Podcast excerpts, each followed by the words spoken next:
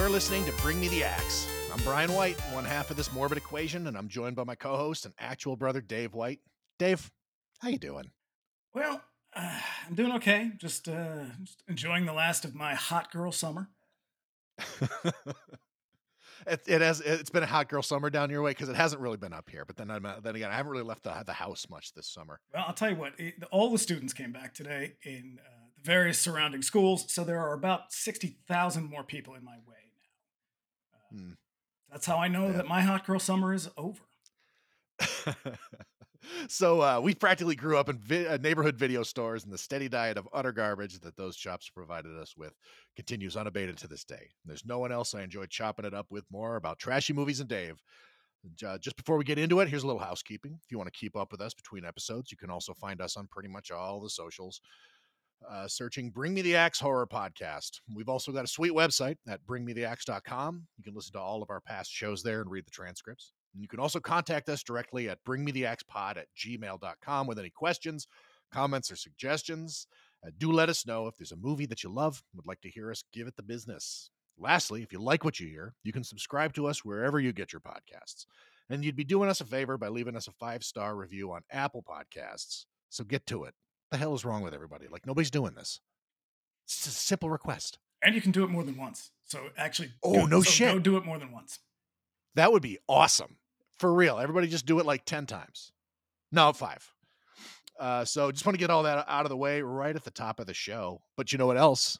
We've got another guest. Mm-hmm. Yep, he is a writer, an actor, and a comedian, among a number of other descriptors. You've seen him on Arrested Development, A Million Little Things, among many, many other roles. He's also the host of the Monday Afternoon Movie Podcast. It's Sam Pancake. Sam, how are you? I'm good. How are you doing? I am great. I am great. I want to thank you so much for for joining us. Uh, we uh, we we do bonus episodes every now and then, and we've been talking about burnt offerings for a little while, and uh, I know that it's it's a favorite of yours, and it just sort of seemed natural to sort of try and grab your attention and see if we can get you to talk about this one. It grabbed it. You got me, baby. it doesn't take a chimney falling on top of me to get it. oh man, that's a that is a that is a that is a shocker right there. But I suppose we're gonna get to that. Yeah. So uh, a warning before we get rolling: we're going to talk about this movie from beginning to end, so spoilers to follow. You've this movie's been out since 1976. Yeah, you had, had 50 years. Okay, if you haven't you seen just, it yet, you're probably not going to. Just listen. To it's this. on you. It's on you. Just though, though I do know that there are some of our listeners who actually like make sure to watch the movie before they actually listen to the podcast. So that's great because we got one coming that uh, I I really hope people watch before they listen because I don't want to be the one to spoil it for them. So uh, yeah, let's get into this. Let's let's talk. Uh, let's let's do let's do the trailer. Here's the trailer. It all began as a summer vacation. A young family found a beautiful old house. It had secluded, spacious grounds, a large swimming pool, magnificent furnishings. So you are the people who want to rent this house? What do you mean it's nine hundred dollars and then it's all ours? Well, there is one other thing hardly a catch. They thought it was the answer to their dreams, but it was the beginning of a nightmare. In this old house, up this staircase, behind this locked door, something lives. Something strange. Something powerful. Something evil. Stay away from that door! It will possess this woman. It will destroy this man. It will terrify this child and no one can stop it. Burnt Offerings, starring Karen Black. Are you actually trying to tell me that this house is responsible? Oliver Reed. This house is destroying us.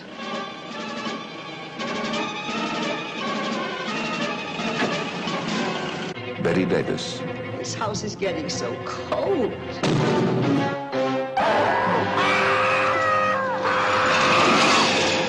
Burgess Meredith. And this house will be here long, long after you have departed, you believe me? Oh! Eileen Heckart. God, when it comes alive, tell them, brother. Tell them what it's like.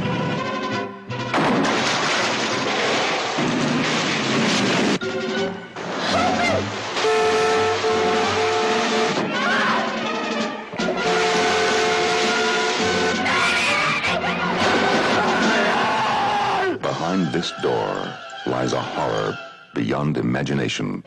Who is it? Where did it come from? What does it want? When you find out, it will be too late. Oh, God! Oh, God! Burnt offerings.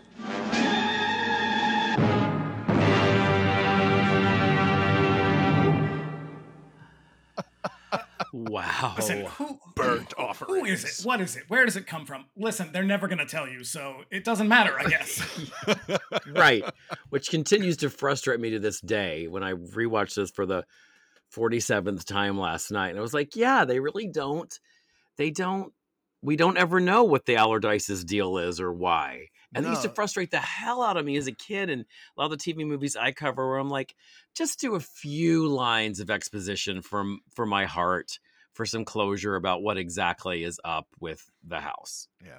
Dave, you read the book though, so I book. does it ever get into it at all? so the book is, I think he started writing this as a script, and it, So it was supposed to be shot Yeah. by Bob Fosse, and I want to see that movie. Holy shit, Right. yes. Um, but then he Me ended too. up making Cabaret, and so he dropped it. And so I think what happened was, uh, what the hell is the guy's name? Ro- Uh, Robert. S- Marasco. Marasco. Marasco. And I've tried to find information about Robert Marasco, and I I can't find really anything about him. I suspect he's he was gay because he I don't know, the book kind of feels that way to me. Um, he had no spouse, you know, it's '60s type of thing. But uh, the book is it's kind of like this bourgeois melodrama that eventually becomes a horror movie. But there's all this setup at the beginning, which they shot for the movie. It's it takes place before Yeah. they get to the house, and it kind of explains the whole movie. But Dan Curtis thought it was boring, so he cut it out. Yeah, So yeah. he- And they shot those fit. They shot it because in the in the commentary track, he's like, "Yeah, I thought it was boring, so I cut the whole thing." It was like 15 minutes, right? Of Yeah. them in the city in Queens. Yeah, like a Um, significant chunk of time. Yeah, it's um I I remember I remember reading the book that was a kid because it was in our library, and I wish to God that I and now I want to read it again. Did you buy it, Dave, or did, where did you come across Uh, it? I got it on Amazon, the ebook, and it's a quick read. I mean, it's it, it really feels like it was a script. You can tell because it's.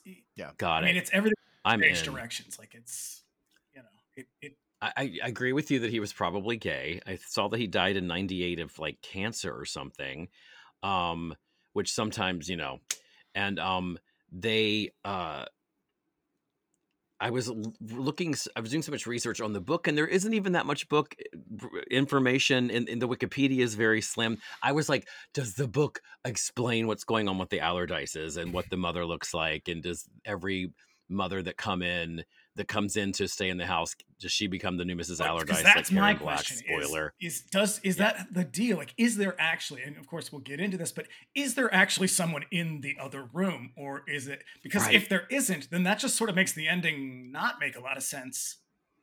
Yeah, Thank so you. I've got a lot. Of, I've got a lot of thoughts on this. So basically, this this I and this is just me kind of sh- sh- talking out my ass, but this this story is this movie is a kind of reverse fall of the House of Usher, where mm, instead of the house eventually sort of like coming apart and sinking into into the into the swamp, it's going the other way where it like destroys people and becomes you know it's made new. It's like the house is kind of like a vampire, but there were details that I I noticed. I've seen this a bunch of times, but like there were details that it, it, I, it's like other episodes of this that we've done where I only notice certain things while I'm really paying attention and taking notes.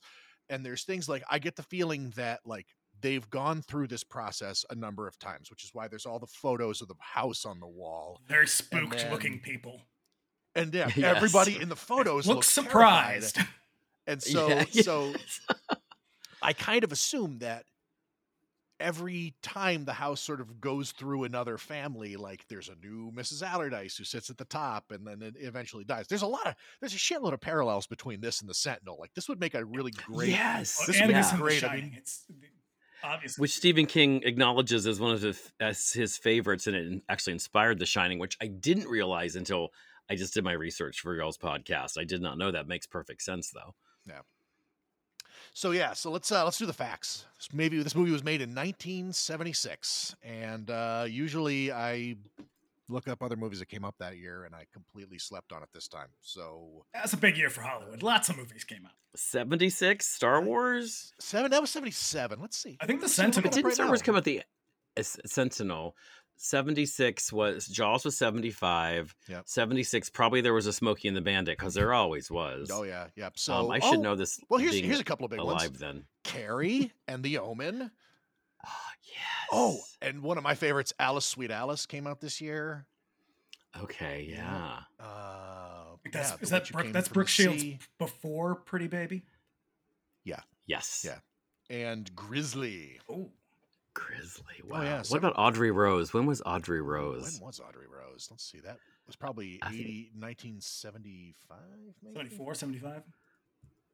77 was Audrey Rose. Got it. Yep. So yeah, yeah, this is definitely like in that little that little area where where you know there was there was definitely this sort of period of the 70s where there's like two kind of horror movie phases where there's all the stuff that everybody talks about the Tobe Hooper and Dawn of the Dead and Halloween and then there's this stuff which is like the big studio horror that like really leaned heavily on like goth and spooky vibes. Stuff to scare Christians.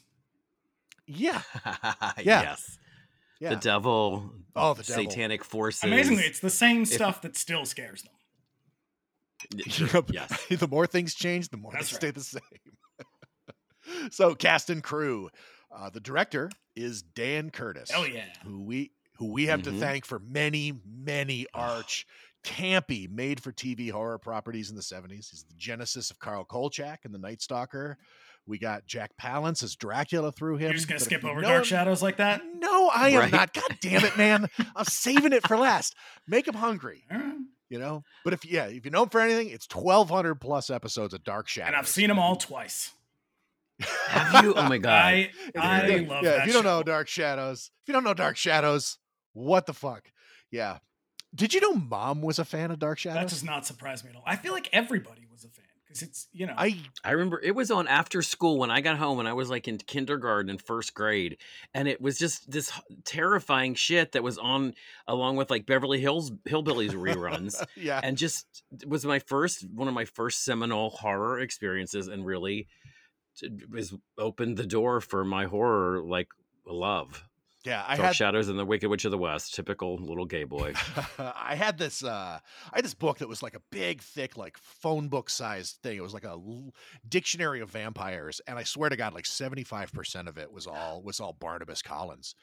Oh, wow, yeah. Yeah. Um The it- Dictionary of Vampires? I want Yeah, yeah. It was uh, it came out in the '90s. It was a cool book. I I, I think I do- donated it to a library at some point when I was like making space around here. But yeah, it was a it was a hell of a book. Uh, let's see, cast Oliver Reed as Ben Rolfe. And I'm, I'm going to stop uh, you. I'm going to jump in because this cast, this is Queens upon Queens right here. There, this is this is Dame Bette Davis, uh, This is Dame a Karen crazy Black, cast. uh, Dame Honey. Burgess Meredith. Like this is just cream of the crop. Dame Eileen Heckart. Fuck yes. Yep. Who is not I in this movie long awesome. enough? Oh God, that's No. that's the thing is they get top they get poster billing they get they they're like right in the right up front in the credits uh but they're in the movie for only a few minutes and it's such a bummer Which is weird that she gets top billing. I mean, uh, obviously Burgess Meredith would, but in the '70s, she was mostly on TV. Like she was she was obviously Hortense Daigle, which is what I know her from. Uh, and I remember her from world like, Hortense ain't got no sense. Yeah. She won the Oscar for it. Or did she win She didn't for, win for um, that. She won- Butterflies Are Butterflies Free? Are Free, is what she. Butterflies is Free. Yeah. Um, and- but then I remember also she was on Mary Tyler Moore a bunch of times, and I think she was on some episodes of the Brady Bunch. That's like what I visually. I'm like, that's that lady. I, I definitely know she played the woman who was the important, like Mary's aunt, I think, on Mary Tyler Moore, and she came in and she wanted to date Lou, and he didn't want to date her. I just rewatched all the Mary Tyler Moores recently, yeah, and she had her voice, you know. Who was she?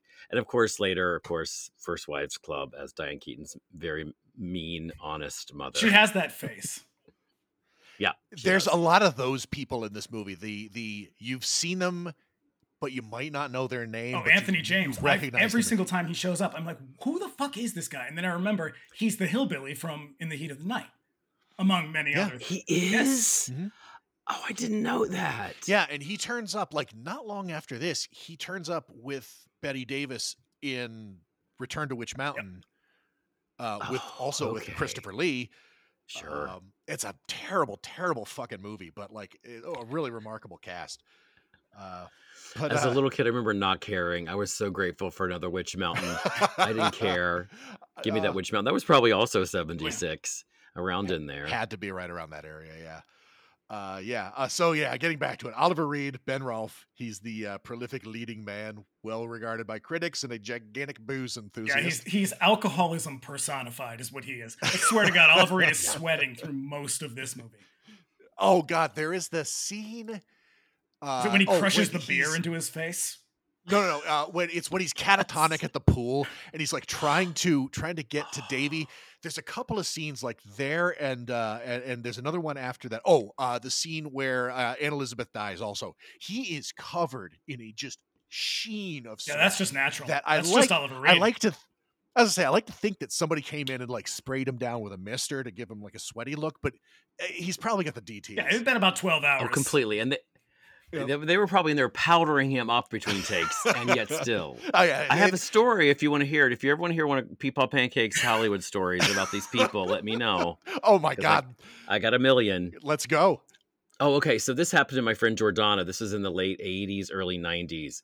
She was a, a still is a gorgeous actress, and she got cast in one of these like women running around in high heels and bikinis with machine guns in the Philippines. Oh god. And the big villain was uh, in the movie was Oliver Reed, and she said, of course, he was drunk all the time and kind of a you know a real a real character. And one time they were talking about tattoos, and this this story, of course, stuck with me. And she said they were all sitting around a table at lunch, and he everyone's talking about tattoos and who had tattoos or not. And he stood up and he pulled down his pants and flopped his enormous dong on the table, and there and just like thump.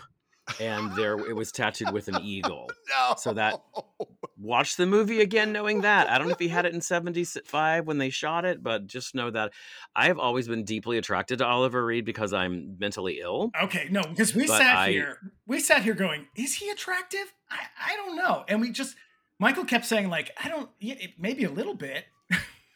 he's he's 70s hot. You know, he's yeah, got yeah, yeah. like there's 'cause there's a scene later on in the movie where he's like chopping brush with a machete with his shirt off, and he's kind of a like he's a really kind of doughy guy, I think he's but like fifties hot. He's got that like, he's Agreed, got like, yeah. all right, you're kind of in shape, I guess. Question That mark? kind of like bul- that kind of bulbous muscular thing, which I have not a, got a problem with, believe me. But it's sort of yeah, it would it would be like Van Heflin took his Yes, shirt off. exactly. Anybody? Anybody?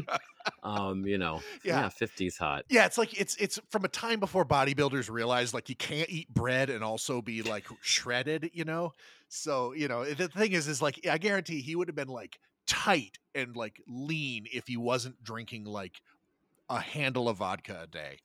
And did you guys ever see the Hammer werewolf one that he's in? Yeah, Yeah, yeah, he's it's it's young, hot to me. Him, of course, Bill Sikes and Oliver. Yep. And and Father- then also Father Grandier. CGI Gladiator when they had to rebuild his Oh, face because right. he died between Oh, that's right. during filming. Yep. He's also in The Yep, Devils, and The Devils is an incredible movie, and Oh, he's that's really good right. in it. Oh yeah. Because he, I love he that. seems I like love an that movie. unhinged like bully in real life most Yeah. of the time. Yeah. Did yeah. you read on IMDb where uh, Bette Davis was just like he was awful and he didn't he was terrible to that me. terrible And- man. yeah. Yep. She did not like him, but you know, I think she didn't like a lot of people just Ne- because she also was probably drunk too. Yeah, supposedly there she had some beef with Karen Black on this one because she felt that Karen didn't didn't like, you know, bend the knee. So, I, well, here's what I wonder about this, and I was talking about this last night. Is she because of you know how long she's had been in Hollywood? I wonder if she just kept playing the game like she had been playing it in the 40s and the 50s, where like they were constantly pit against each other and they talk a bunch of shit. But by the time they get to the 70s, everyone's like, yeah, we don't really do that anymore. Now, of course, they still did, but not in quite that way. But she just kind of kept doing it. Right. Like she was just playing it the old Yes. school way, the way she learned. Oh, to do it. the yeah, like the studio system. Yeah, it's like when people would say where- like, um, people, you know, Joan Crawford's a very difficult woman to work with. It's like, well, is she a difficult woman or is she just standing up for herself against a room full of men? Yeah. Uh, completely. And Bette Davis also is the first one to say in many books and everyone like, ah, I did it the hard way. And she liked liked to fight and she just she just loved that. She got off on it clearly. So I'm sure she like picked fights where fights didn't need to be picked. If you want to hear about my magical day with Karen Black, I can also tell you about that. Oh, please do. I let me tell you something. I she's like like my like hor- enduring horror movie crush. Like I I love her in in everything. And so she's like my girlfriend. Eh, I want to She was like friends with Bruce Lee. That's is that's, that okay? That's it's it's from you that I heard this story, not from you personally, but from your show. I think that I heard the story from a Well, show. she what was Elvis? It was her and Elvis. So I I my friend worked at remember magazines. There used to be like seventeen thousand more like gay magazines, and for one of them, my a friend of mine was an editor, and another friend was a photographer, and they got Karen Black somehow. So I was like, can I be the assistant? Um, so we all went to her house in Encino, and it was very much like a um, Sunset Boulevard, 1999. To, this is around 2000. It's like a Y2K Sunset Boulevard. Um, the pool was filled with leaves. It was a long ranch style, very dark inside house. Um, it wasn't crumbling or anything. It was just very dark and kind of like not spooky, just sort of like it was a little spooky. but she was absolutely delightful, and she just was had a very childlike, innocent quality, and she was very sweet and very kind and she did this thing with her eyes where and I've I've worked with a few I shouldn't tell tales out of school about ladies, but I don't know that she'll mind. She was very open about it. I've worked with a few older actresses who did their own makeup and would not let anyone else touch them to their detriment, um, as everyone on set witnessed. And she was one of them, and they brought a makeup artist with uh, we brought a makeup art- artist with us and she would not let him touch her and she would do this thing with her eyelids and she showed us because you know she had very she some airport 75 she has kind of a what would appear to be and i'm going to talk gently about this kind of a lazy eye situation is was one of the things she was kind of known for back then and there's those famous shots of her especially from airport 75 where she looks like she's kind of cross-eyed can i say that? I don't know. Anyway they're classic pictures in the 70s. Uh, people were always saying that. So she would refer to her eyes as very small. She said, I have very small eyes. So what I do is I take eyelash glue and I'm pointing, beautiful listener, to the ends, the outside of my eyelid. And she would take eyelash eyelash glue, not eyelid glue. She would put eyelash glue on her eyelids and she would tape, uh, glue them up to make her eyes larger and she would always say, My eyes are very small, so I do it myself. I do my own makeup and I have to do it. And the makeup artist was like, I know how to get that effect and I can help you out and I can make it even better. And she was like, No, no, no, no, no, no, thank you. I'll do it myself. And so that's kind of why that she looks like that sometimes. And then she told me the story. I had a shirt with like Bruce Lee on it, as many of us did in 2000, probably from Urban Outfitters. And um, and she was like, Sam, why do you think Bruce Lee died? Bruce Lee how do you think he died? And I was like, I'm not sure. She's like, I was on a plane to Nashville one time when I was shooting Nashville with Elvis. And Elvis told me that he was killed by the, you know, the Chinese mafia and this whole story about what Elvis said about her. She's like, what, do you, how do you think he died? And I said, Karen, I will, uh, defer to Mr. Presley on this. I will I will take Elvis Presley's word about how Bruce Lee died before I myself would conjecture about it because I trust Elvis out on this one. But just to even be in a conversation where she's talking to me and Elvis just by first name was like one of the most amazing experiences of my life. And she was very kind. And then later, I don't know if y'all know the drag queen Coco Peru, but Coco here at the LGBTQ Center used to do these this thing called conversations with mm-hmm. Coco, where she had these various famous actresses. Um, yeah, it was all it was all like actors, act, amazing actresses, gay men love. And that's how I got to meet, meet Bea Arthur one time, which is a different story. but she did one with Karen, and Karen was amazing. And they roll clips and they talk about stuff. And Karen just seemed magical. And she invited us all to this like Bergamot Station, which is kind of an art gathering museum gallery space here to show her art and we went and we saw her there and yeah she was just really sweet and it and she seemed so alive and vital and she looked amazing for her for her any age and she just seemed so alive and it was so shocking that just a couple of years later she died so seemingly so suddenly yeah. so that was really sad you know she yeah. strikes me as the yeah. kind of person who would keep iguanas as pets just a house full of iguanas and mm-hmm. van johnson yep. in the pool out back Dave, you're a man after my own heart. Van Johnson in the pool diddling Keenan Wynn in their famous secret relationship. Dave gets it. Uh, yep. Yeah, but uh, yeah, she was. When when did what year did she die? It's like 2004, 2005. It was at, so obviously it was whenever uh, probably 2005. It was. It was when House of a Thousand Corpses came out. Yeah, right. Because it was right it around was House ago? of a Thousand Corpses. Oh my gosh! Because she's not in the second part of that trilogy. It's uh, I can't remember yeah. the other. Oh, I don't. I didn't remember them tr- like switching her out. They do. They again, swap her out just for like a, a quick kind of not a flashback, but sort of like an interstitial thing he shot, and it's somebody. I else. was listening. To, I was listening to the podcast, and I they said that the act they didn't say her name. It was Karen, the actress who played her role in the other. She, uh, they're like she wanted too much money, so that's why she didn't do it. No, I think she was dead. I don't know. Hmm.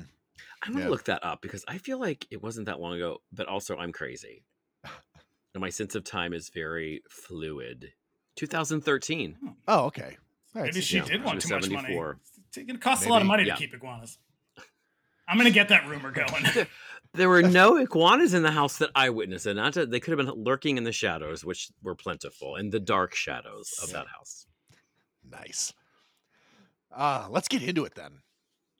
So uh, this movie opens up uh, as the Rolfe family are uh, looking upstate. It's is this is supposed to be New York. Yeah. It's, I don't I don't think it's ever actually established where it is, but I believe it's supposed to be New York. It's New York by way of um, San Diego.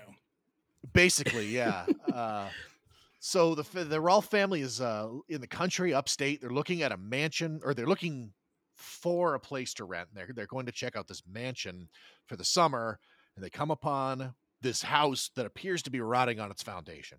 Uh, and if the house looks familiar to you, that's because it's the Dunsmuir house, which is also featured in Phantasm as the funeral home. Now, here's an interesting thing about this house because it it's like a, a like a legit uh, like the haunting or um, what's the the mystery mystery house there, the Winchester house. So the guy who built it, Dunsmuir, whatever his first name was, um, he built it as a present for his wife, and then right after they got married, he died like two weeks after they got married, and then she died like a year later. So hmm, all right. I mean, it's in Oakland. It's in Oakland. It's a ah, park now, I guess. Is the house still there? Yeah, it is. It's you have you can have your wedding there. I looked up Ooh. the website. It's gorgeous. It's on those park-like grounds. That whole thing. I don't know where the pool is in relationship to the house. I'm not 100 percent sure that that pool was with the house. I could be wrong. Yeah, uh, I think in the commentary, one of the things that they they kind of talk about is is the house was sort of a a, a real kind of like rare find in terms of like locations because they used it indoors and, and outdoors. So it's not like they shot exteriors and then went to a sound stage. Like they actually shot in the house. I'm not sure I believe but, that. I mean, eh, half of uh, these uh, shots probably, look like this is a set. There, there are probably some that are sets and there are not. I know that the it's hard the to tell, but with all that Vaseline on the lens. oh, it is. This is a very gauzy. This is the gauziest movie I've ever yeah. seen. A lot of yeah. gauzy, smoky fogginess. Yep. Yeah. The uh yeah, the the greenhouse was a set that they built. But it's still and, there. Oh. Yeah, it's still part yeah, of the house. I think now. they built it uh, they built it there and then I think the reason that the the whole the whole pool and the pool house looks so disconnected from the rest of the place is probably because it's like a different location that they just I would with, guess so. Like yeah. movie magic with that. But uh, but yeah, well, it's supposed to be. I they kept saying in some descriptions upstate New York, but then in the novel from what I read, it's on the North Fork, which is the end of Long Island above the Hamptons, yeah. which is not upstate. And I was just, I am only saying that because I was just there for the first time this, this in June. And that's, it doesn't really look like the North Fork, but fine. It's fine. Who cares? Yeah, yeah, yeah. This, like, well, like we, I've been around, uh, you know, upstate New York. I know what it looks like. Uh, this looks like, it doesn't look like, like that. North, like, this looks like California above Los Angeles, you know? Exactly. It's central to Northern California. Yeah. Definitely. Yeah but uh they're yeah so they, they they get out and they, they look around and they're all visibly disgusted by the place but they're gonna they're gonna see it through and they're they're greeted at the door by walker the handyman jesus christ the fucking ghost of hillbillies past Dub Taylor, like the specter of fucking Tennessee. Yeah. He plays he plays a drunk Toothless. in in every western ever shot. Everything. Because he was the, Yeah, what y'all do? He was the on only in one now, who- y'all. He's the only one who would take his teeth out to be in the movie. I was like, is it black? Oh no, he No, no. removed his bridge. He's going what all a, in. What a trooper. Yep. Yep. And just filthy. Like you think you're going to see more of him along with the Allardyces. I mean, maybe that's a part of the intended bait and switch. But he is just like cartoonishly hee haw level filthy It really, from head to toe. it really is. It's just Yeah. like it is like junior high play level of like st- uh, decor and costuming. Yes. Pigpen and your good man Charlie Brown, Really. designed by someone who's on yeah meth. Yeah, I'm surprised that like his costume didn't involve like a barrel on suspenders or something. And you know, you know, there was somebody behind that was just like, Dan, should we do this again? He was like, Nope, no time, keep going. right, because they so so Curtis. Like, I don't think we were talking about this. Curtis is obviously he was a t- he was a TV guy, and this was the only the only thing that he he ever shot for theaters See, I that don't. wasn't I keep saying that. Why? Why do people keep saying that? Because the the Dark Shadows movies, they're move. They were theatrical films. They were Oh, shot for right, the right, right. theater. but they're based on Dark Shadows. I, but so I don't get why it's they just make like an adaptation. I- it doesn't matter. It's the thing because it's like really the only like original thing that he did for, for theaters. Standalone, I guess. They Yeah, him, but also like the, he shot this like he was shooting a TV show, so the schedule was tight. It was thirty day Right. production, like, uh, um, and and that's you know that's that's that's pretty. Yeah, it's like somebody was like, "Well, nobody could do this in 30 days," and he was like, "Oh, really?" yeah, watch me. Mhm. Yep. And under budget, no less. yeah. So yeah, so he he so Walker the handyman lets them in, and they walk in. They walk around a little bit, and we we can see just through her kind of facial expression that Marion is immediately taken by it. And so this is the part that they don't explain that they really should like he should not have cut this out because it is the key to the whole movie. And that is that Yeah. this character, this Marion Rolfe character, she's supposed to be this very kind of acquisitive, uh, like social climbing. Uh, she's obsessed with antiques. She's Oh. obsessed with with collecting. Like they're both finding Oh. different ways to kind of escape what is a kind of crumbling marriage. And her way of doing Oh. that is materialism. Yeah, because later on in the movie, there's a point where where Ben is trying to get them to leave, and she's like to go like go back where go back home. We have nothing, and I think it's right after that scene where uh, Davy breaks the the the that bowl that Mm. crystal. oh, the thing. crystal va- and, vase and- yeah, uh, and so like that's a that is a, that's a really hard note that gets hit and like i you know it kind of makes sense like at that part of the movie she's kind of losing it and is like kind of all consumed by the house Yeah, it's but like that's i the suppose key a little to why she's willing to like sell out her family because she's obsessed with material things. Like, that's a sign Oh, of that makes a lot more sense. because It's- without it it looks entirely supernatural like this is just she's, Yeah. you know because they're outside in, in the beginning obviously like well obvious to those who have seen it because the house hasn't come back alive yet. It's all grayer and vines and they're like ugh. Yeah. And then the minute she walks in and it's like not as terrible on the inside it's definitely very old-timey stuffy victorian you know doesn't look exactly super comfortable or plush or anything. And then a look comes over her face and i was like oh well the the spooks are getting her. The Yeah, spirit of yeah. the house made her do that. Right because that's that's that was the conclusion that i came to was oh like this got under her skin like immediately yeah Yeah. but yeah, she wanders around. She finds the greenhouse, uh, and it's all full of like desiccated plants. Uh, and there's, like we mentioned, there's a wall covered in photos of the house from different periods. Which you know they they have a scene where Ben is like, "What the hell's the deal with this?" Uh, and we'll we'll find out as things things roll around. So this is where uh, Roz Allardyce comes in. Let me ask you: Is there She- is there a more '70s name than Roz? Roz? I don't Yeah. think so Was it nah, was uh, who no. who was Pinky Tuscadero? Wasn't that Roz Kelly? Roz Kelly. She's in my favorite TV movie of all time. One of them that I She covered. flaps. Um, the Curse of the Black, the Curse Yeah. of the Black Widow is Flaps. Oh my God, Dave, yes, Flaps. it's a, Yep. it's a, And I thought she was dead, and I was reminded on that podcast that she is not, and she is not dead. Sorry, Roz. yep. I feel like with a name like Roz, like you you you have a moral obligation to smoke two packs of Merit Light 100. Oh my god. Yeah, so that when you speak, it comes out as Roz. Yeah. And just a little bit of Bailey's Irish cream in your Mountain Dew. Just a splash. yeah. So she lives in the house. Uh, introductions are made, and she ominously remarks about about the Rolfe son Davy that uh, children are good for the place. yeah. And then can I am I allowed to chime in with details? Oh, please do.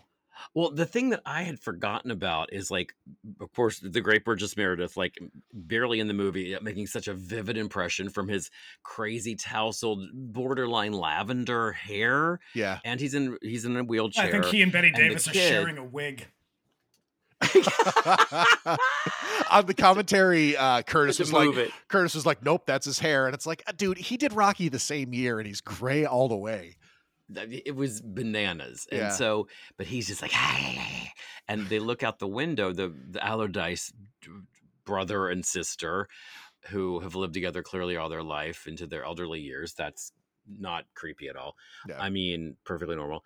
And um, they see the little boy, um, David, playing and he falls off something, hurts his knee, and they're Burgess Meredith, and you what you expect is like, oh, your son just hurt himself. They are delighted. Gets, oh my god, they're just like already feeding off of it, like yeah, yeah. And you're like, oh wow, they're fucked up. I mean, yeah, to be yeah, fair, I also like after get that way when I see a child fall down.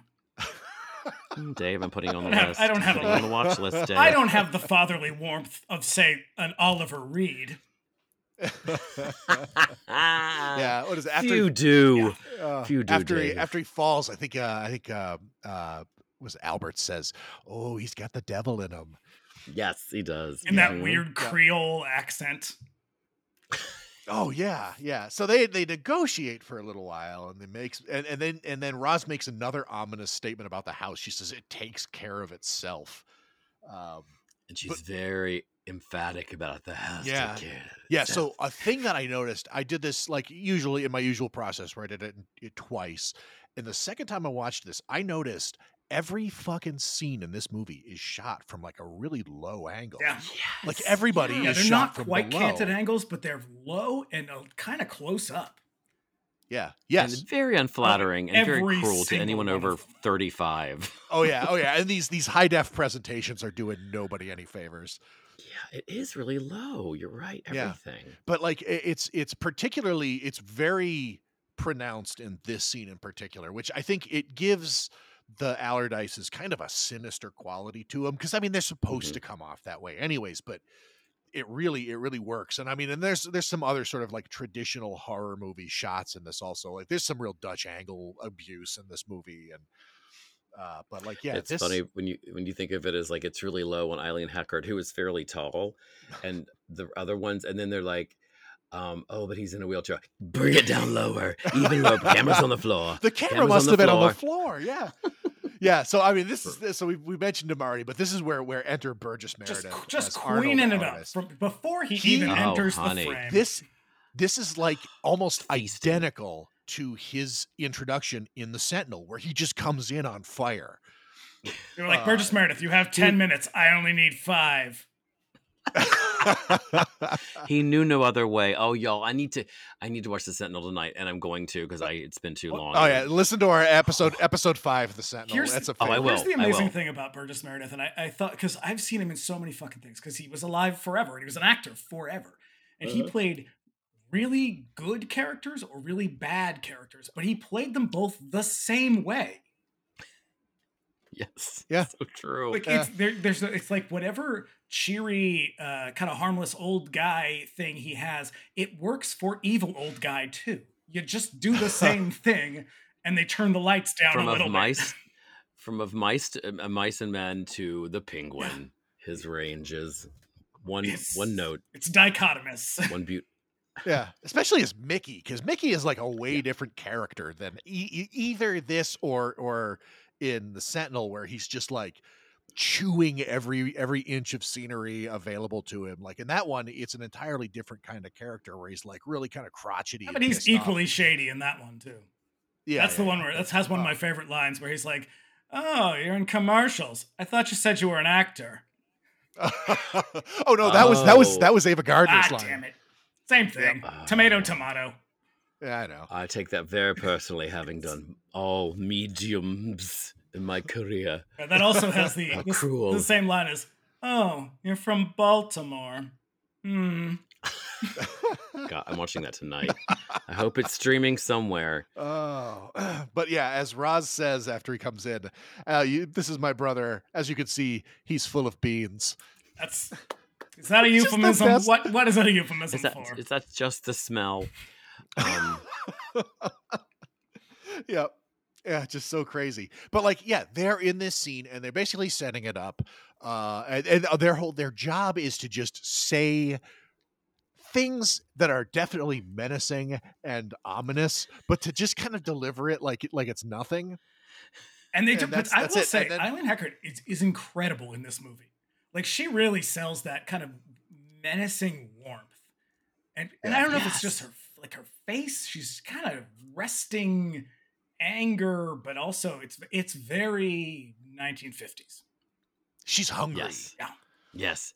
Yeah. It's a big clenched smile, and you're not sure what's behind it. But there's a lot of energy and intention. She gets really excited when Yep. she's when they say, "Well, we're gonna it's we're also bringing Aunt Elizabeth," and she's like, "Oh, an old gal." And I was like, Yeah, yeah. "Bitch, who are you, You know, calling I'm living with an old old?" gal. Yeah. Yeah. So so there's a catch to this. Also, just so we're all extremely aware, Eileen Heckart is 57 years old in this movie. I, I looked that up and I was shocked because it's close enough to my age that I wanted to jump out off a third story window in a beautiful mansion. I mean, somewhere. that's that's you know uh, that's a 1970s 57 though. So that's basically Yes, yeah, yeah. which was 80. Yes, 80 or coffin. Yeah. Oh yeah, yeah. My wife turned up a picture of uh, Judy Garland recently at 45, and boy, she did not look 45, Oh. man. Yeah, she was sick. Yeah. That's what happens when you're sleeping on Ned Wynn's childhood bedroom floor. Uh, yeah, like just hooked. Up I would like to say that's a joke, day. but it's not. nah. So, uh, so many wins we can get in the movie today, and I spelled that W Y N N. yeah. So the, uh, the, the there's a catch to this extremely sweet deal that they're getting on this house. The Allardyce's mother will remain in the house, but don't worry, she's cool. Now, who the fuck You'll would never- agree to this? You know, There's you. an 85 year old woman who lives in the attic, but don't worry about it. She takes care of herself. yeah, you'll never And see she her. looks like she's 60. No, that's the weird. I, I've got a note about that line. Roz makes this weird remark that never. It just that line does not land with me, and I don't understand because it doesn't ever come back. She Right. tells the Rolfes that she's a woman in her 80s. She's like 85, but she looks like she's in her 60s, which is like supposed to be like reassuring somehow. Well, you know what? She too is full of beans. or here's the other thing. Or are they talking about the house? Because that opens up some very, very strange yeah. questions. You could ask these questions. Dan Curtis does not have time to answer these questions. I think he does though, and it's just it's just subtext that kind of gets lost in the melodrama. He was. He was like, it's too again, I boring. ask you, d- does the novel answer these questions? Do you remember? Oh, Not really? really. Yeah. Um, mm. No, because I Yeah. think that it was really. I think it was written to be a script. You know, it's like, have you ever read uh, something wicked? This way comes. The It's um, b- The Brad the Ray Bradbury, Bradbury story. story. Oh, oh, yes, I have, and it's the movie. That was another with, one that um, was that started out as a movie script, and you can tell when you read that. Like this was clearly written because it is a very straightforward. There's not a lot of subtext. It is not well. It, it is a metaphor, but it, like it's very clearly written at, to be a movie, and that is exactly how this feels. That's another parallel to the Sentinel because the Sentinel's the same way, where it was a, a novel that was written fully intended to be option. The '70s are like the fucking Wild West. Cra- Oh, you're a writer, but you you want to direct movies? Sure, why not? Sure, Michael Write Crichton. Here's seventeen million dollars. Make some Yeah. piece of shit that nobody likes. Oh man, we're talking about the Are you referring Strain, to right? Coma? Oh, I was thinking of Westworld, but actually, yes, Coma too. Oh, yeah, that's we just yes. each named three different movies. Yeah. God. Oh, if you think Westworld is bad, watch the sequel with Blythe Danner as the reporter. oh oof. no. And Richard Benjamin, probably. Movies, how he was ever a movie star, I'm still confused, but hooray for everybody. It was the 70s. Yeah. Do anything you mm-hmm. Yeah. wanted. So yeah, yeah. So th- the thing is, is the Allardyces are practically telling these people that the house is some sort of vampire. Oh, yeah, because they're like, So- our mother, our dear old girl, our mother, dear mother. It's like, yeah, you know what? I feel like I don't want this house. It looks like shit. There's Also- an old woman in the attic, and you guys are fucking creepy as hell. Yeah, and I gotta also, wonder they don't they don't tell about the old woman until they have agreed to take it for nine hundred for the season. for the entire summer. Yeah. Yep. So uh yeah, so like we said, David is playing outside. He falls and he hurts his knee. And to demonstrate the terrible power of this house, Walker walks in with a plant that appears to be dead. Just fucking whistling through those, that gap in his teeth. Yeah. But yeah, but the plant is like one of those dead ones from the greenhouse, but it's got new growth Let's on it look right after again. the kid hurts himself. So yeah. Geranium, stinky geranium leaves. Drink it in. Oh yeah, yeah. Everything is dusty and dry. Uh, so Ben doesn't want to move in, but Marion does, and he eventually relents. Um, and this means that they have to take care of the place while they're there. I will say that the book is the re- one of the reasons I think Robert Marasco might have been gay is that the book is a little bit misogynistic in a way that is kind of petty, where it's just like Oh, okay. where it's like this this character of Marion Rolfe is very like uh, she's- not only is she like he does, was- like he doesn't need to be on her shit, but he is. in kind ways. of kind of where he's just like well she was a big petulant baby you know how women are right girls It's like, can you believe she wore a horizontal stripe? I mean, I wrote it that way, but please, it's her fault somehow. it, it really All does those eyebrows. It really does have I that feel mean, like, oh, she just went on and on and on. You know. There's one thing Marion needed was a facial. Let's get on with this story. Yep, yeah. that is very old school gay. Yeah, misogyny. Oh no. So they move in, and the place is truly in a bad spot. It's just fallen down all around them. Uh, Marion. Oh wait, you looking skipped an amazing scene where they're in. So they're. This is before they agree. I don't. know, Maybe they agree to take it when they're in bed. when they're in bed, and he just like there. He reaches up. I don't know how you could skip this. He reaches over, and I don't know if this was in the script or not. Oliver Reed grabs one of her breasts and starts just wrenching. It. Here's the thing. He I is missed that. he is very oh my god, it's hilarious. I mentioned I did I failed to mention it because the scene just doesn't really go anywhere. It's just him going fine, squeeze, squeeze, squeeze. Yeah. But he's really he's really handsy with her in a lot of scenes. And it kind of makes you wonder: in is ways this that- in the script or is this just absolute you taking some absolutely was not. Absolutely was, Was not. not. There was there's comments in the commentary from Karen where like particularly in the scene where in their pool where they're in the pool together and he kept Oh, yeah, trying to like he kept trying to like physically turn her around so she was like facing away from him and she's like actively resisting him. So he was like uh, trying to, you know, he was just like well, so he all over uh, one of the things I was listening to is that he was trying to. It, it was the it's the it's the Shelley Winters thing. He's trying to control her physically by moving her away so the camera is focused on him because he was so upset that she got top billing. But it's like, hey, Ah. Oliver Reed, Oh Matt yeah, Stewart has landed that plane. What have you done lately?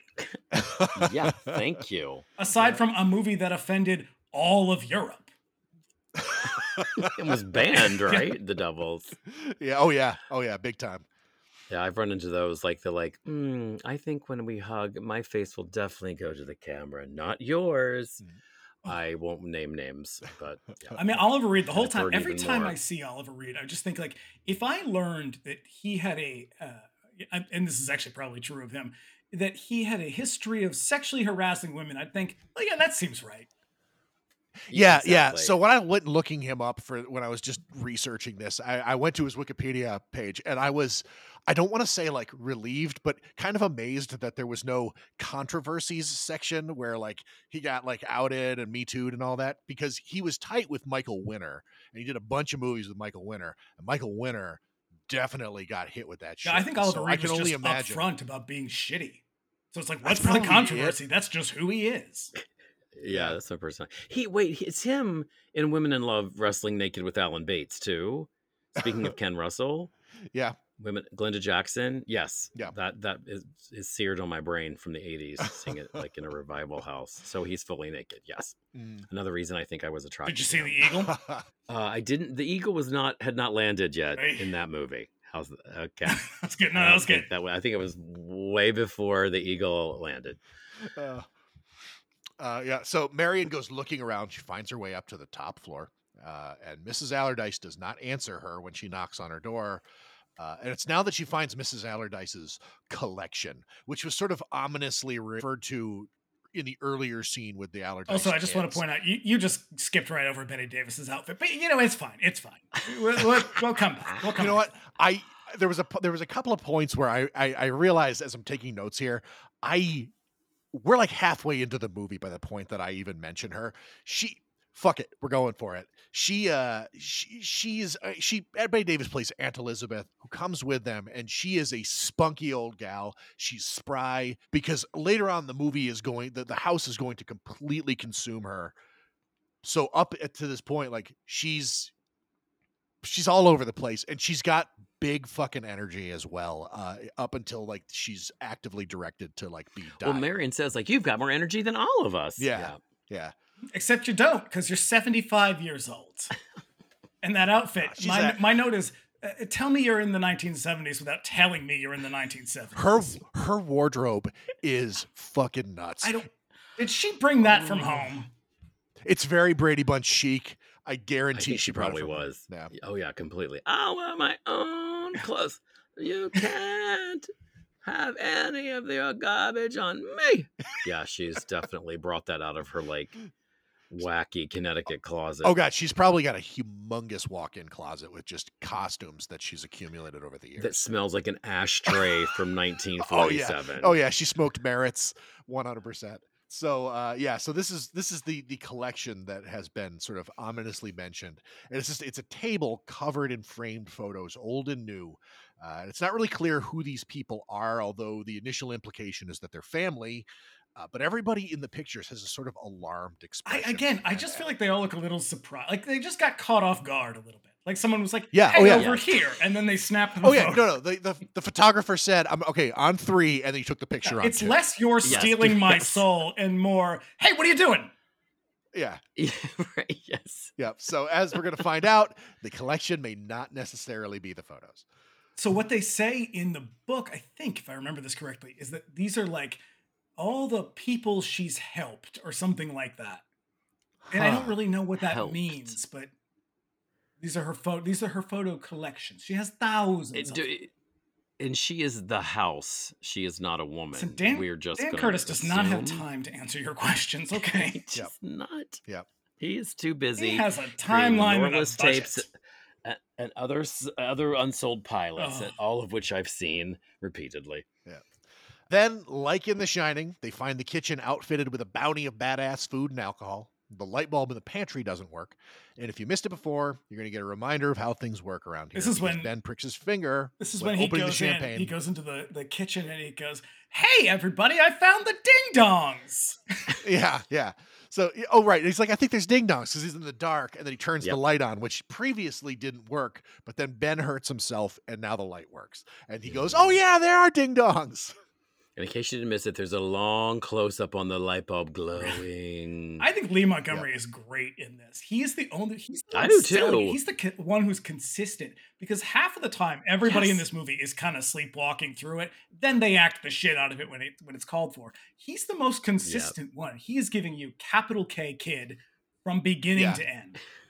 And I'm going to He's tell you, good. I'm going to tell you, it's it, the scenes with him and Oliver Reed are, I think, are really great. I think they have awesome chemistry, They do. and I, I really do buy them as father and son. But because You of all his fatherly warmth. Sure, sure, But he does all that stuff when he's sort of like, I'm gonna get when he do little characters and Yeah. chasing each other. yeah, I mean, I loved when my dad would rarely, but he would do when he would do that with us. It was like the best thing ever. And Oliver Reed clearly like either he's acting real real hard or he really enjoyed the kid. And like Yeah. his problems were with were with women. Well, so you know? everybody kept yeah. saying, well, he and uh, all the reviews were like, oh, he and Karen Black have such great chemistry. And I'm watching this thinking, do they? I think they're okay. Uh, Every you time know. he would kiss her, I was kind of like, ugh. well, yeah, again, like I think Don't, she don't do was that. probably Don't do that. She's, she's probably uncomfortable in his presence. you Hands know, to yourself, like, Oliver Reed. No means no. Yeah, keep it professional, man. But also she's slowly sort of like I, you know, she's being possessed by the house or Mrs. Allardyce. So she doesn't Yeah. want if she gets far, far enough away, she wants his dirty pickle, and then clo- when she comes near closer to the house, she's like, "No, don't touch me." Right, right, right. So yeah, so uh, we're starting to see Marion become obsessed with the house, and she's beginning to distance herself from the family. And Ben and David go out to fix the pool. Oh, did you skip? Uh, I think you also skipped by when when Bette Davis is painting the picture. Oh, they showed yeah. that, and I was like, God damn it! Bette Davis has never held a paintbrush in her life. Look at this. She's just kind of like stabbing it. I know they could have hired a consultant. She could have faked it. Nope. They could have done all of that, and she would do what she goddamn well wanted to do, regardless. yeah. She has You know, ask. Jimmy Cagney about me. He'll tell you I know what I'm doing. We can't. The only person who's still alive is Burgess Meredith, and he left. Oh, no, I you know what? And also, oh, there is another detail of her character. She smokes throughout the movie, but always through uh, like a holder. S- Yes. such a great detail. That she definitely Uh, brought from home. Oh, yeah. Oh, yeah. That was probably her favorite one. So I don't know. The thing. I wish it was one of those ones with like the long stem. You know, you The- you, you only saw The that. in, Cruella like- de Vil. yeah, you the only ever saw that de Vil version. cartoons. Oh, I was thinking Lesley Bat- Ann Warren from Clue. Oh. yeah, you see it in cartoons and Batman, and that was that was it. Literally saw Lesley Ann two weeks ago out picketing. Just dropping that name while you bring it up. It Uh, never nice, stops over nice. here. She's Solidarity. delight.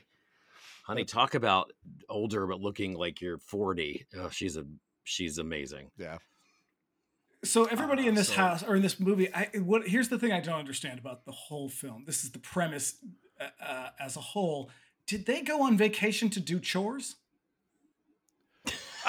Because I that know, is right? the premise like- of this movie: is that they go to this house so Karen Black can do housework. Well, Bet you can do so that that's at home. actually that's the sort of point of contention between the two of them. You, you're For the paying, you're paying to fix the house, but that's the point of contention between them. Originally, is he doesn't want to have to move into this place and then spend the summer like fixing the pool pump Yeah, and who then would? cleaning the pool and then chopping. That's just sounds, that sounds like fucking bullshit, man. I want to go on vacation. This is like those. Uh, And the house takes care of itself, though. That's a lie. not very well, And it so- seems. exactly. And so, I did I miss the point when they're like, you have to fix everything first. yeah. You have I- to stay here. You have to pay to stay here and work. I think they Apparently framed they- it like it's like that's part of the charm, isn't it? Yeah, No! they took Walker with him apparently, so that he can't be the handyman who's supposed to do all Look, this shit. he could Oh, not. that's He could not sustain that character for two hours. oh no, that uh, dude. Where the hell did he go? That's I mean, into that the ether. Valid question. Back to Yeah. the I moon. know, but he could have stayed and done shit. Yep. Wow. No, back to like Ozark's, you know, Exactly. collars and and the possum feed. Yeah. So uh, yeah, so the let's see, see Davy and Ben they fix the pool pump together and they wander out into the overgrowth and they find a family cemetery, but no grave is more recent than 1890. Okay. Yeah, Also, yeah, where does that come back around? Yeah. Because I was like, are are the Allardyces? Are they like because they they suckle off the mother of the house, so families come in and make it reborn, so they can be reborn, so they're actually like a hundred years old. yeah, that- and and the penguin. yeah, yeah. Like I think that's really what it is. Is it's either that or they're not even real, or maybe they're apparitions in the house, or they're some sort They're of ghosts. manifestation, and that's why Walker isn't around anymore either. Oh, like yeah, basically the the house just kind of produces this shit in order to bring people in. Uh, got it. Yeah. So so um she let's see, Marion finds the last tray she left for Mrs. Allardyce completely untouched, tries to speak to her through the door, but receives no reply. Uh, Okay. also, so in the Karen- book, she actually does. Occasionally, she will go back and get the tray, and some of the food has been eaten. Because if you're Oh. bringing a tray up to this 85 year old gal, old gal, and she never eats the food, you'd start to think, okay, either she's dead in there or there's nobody Yeah. in there. Yeah, yeah. But I don't But think in the she, movie doesn't she ever she does. drink the tea or something? Isn't there at one point she sees the tray is the something is eaten? It, there might be Was because it happens in the book. Because otherwise, you would, uh, at some point you'd have to be like, all right, I'm going in there. yeah, yeah. exactly. Also, another parallel to another movie that we did. This this reminded me of the old Dark House oh yeah. with the tray that's Oh outside. yeah, there's a lot of there's a lot of parallels between the, because they're both they're very like uh, kind of stereotypical gothic stories. Yeah, yeah. And this is also in a lot of ways this is a this is a Dark House movie. Yes, you know. yes, for sure. Yeah, you know, or a dark soundstage, but eh, that's not really what happened. It was all shot on mm. location. So uh, Karen Black was five months pregnant when she made this movie. Oh yeah. I saw that. whoever managed her wardrobe managed to cover it very well. So that actually explains a lot of the choices in this, because at some point she is dressed like Gary Oldman in Dracula, and it is like, who, who decided this was a good idea? oh, With that Lily Munster Yeah. cloak, yes, completely. her evolving wardrobe in this is so great. Was But, Bette uh, Davis yes. also five months pregnant because she had some really smocky looking, sweatery. Um, I mean, I'm not. It's not none of my none of my business. I'm just Ver- wondering. vertical stripes, vertical stripes are slimming. Yes. Yep. She So, brought uh, that yeah. from home, Sam. Oh, brought this fetus from home. So as David tries to get her to come down to the pool with him, uh, she uh, she opens the horror movie music box and becomes entranced by the spooky ass music that comes out of it. Back at the pool, Ben goes flying into it with what looks like the most painful belly flop of all time. Oh, this is when they cut back to Bette Davis and she's blowing up the thing. And I saw the scene and I was Yeah. like, why are they making this poor drag queen blow up this float? She looks ridiculous. she doesn't have the wind. She doesn't have the wind for it.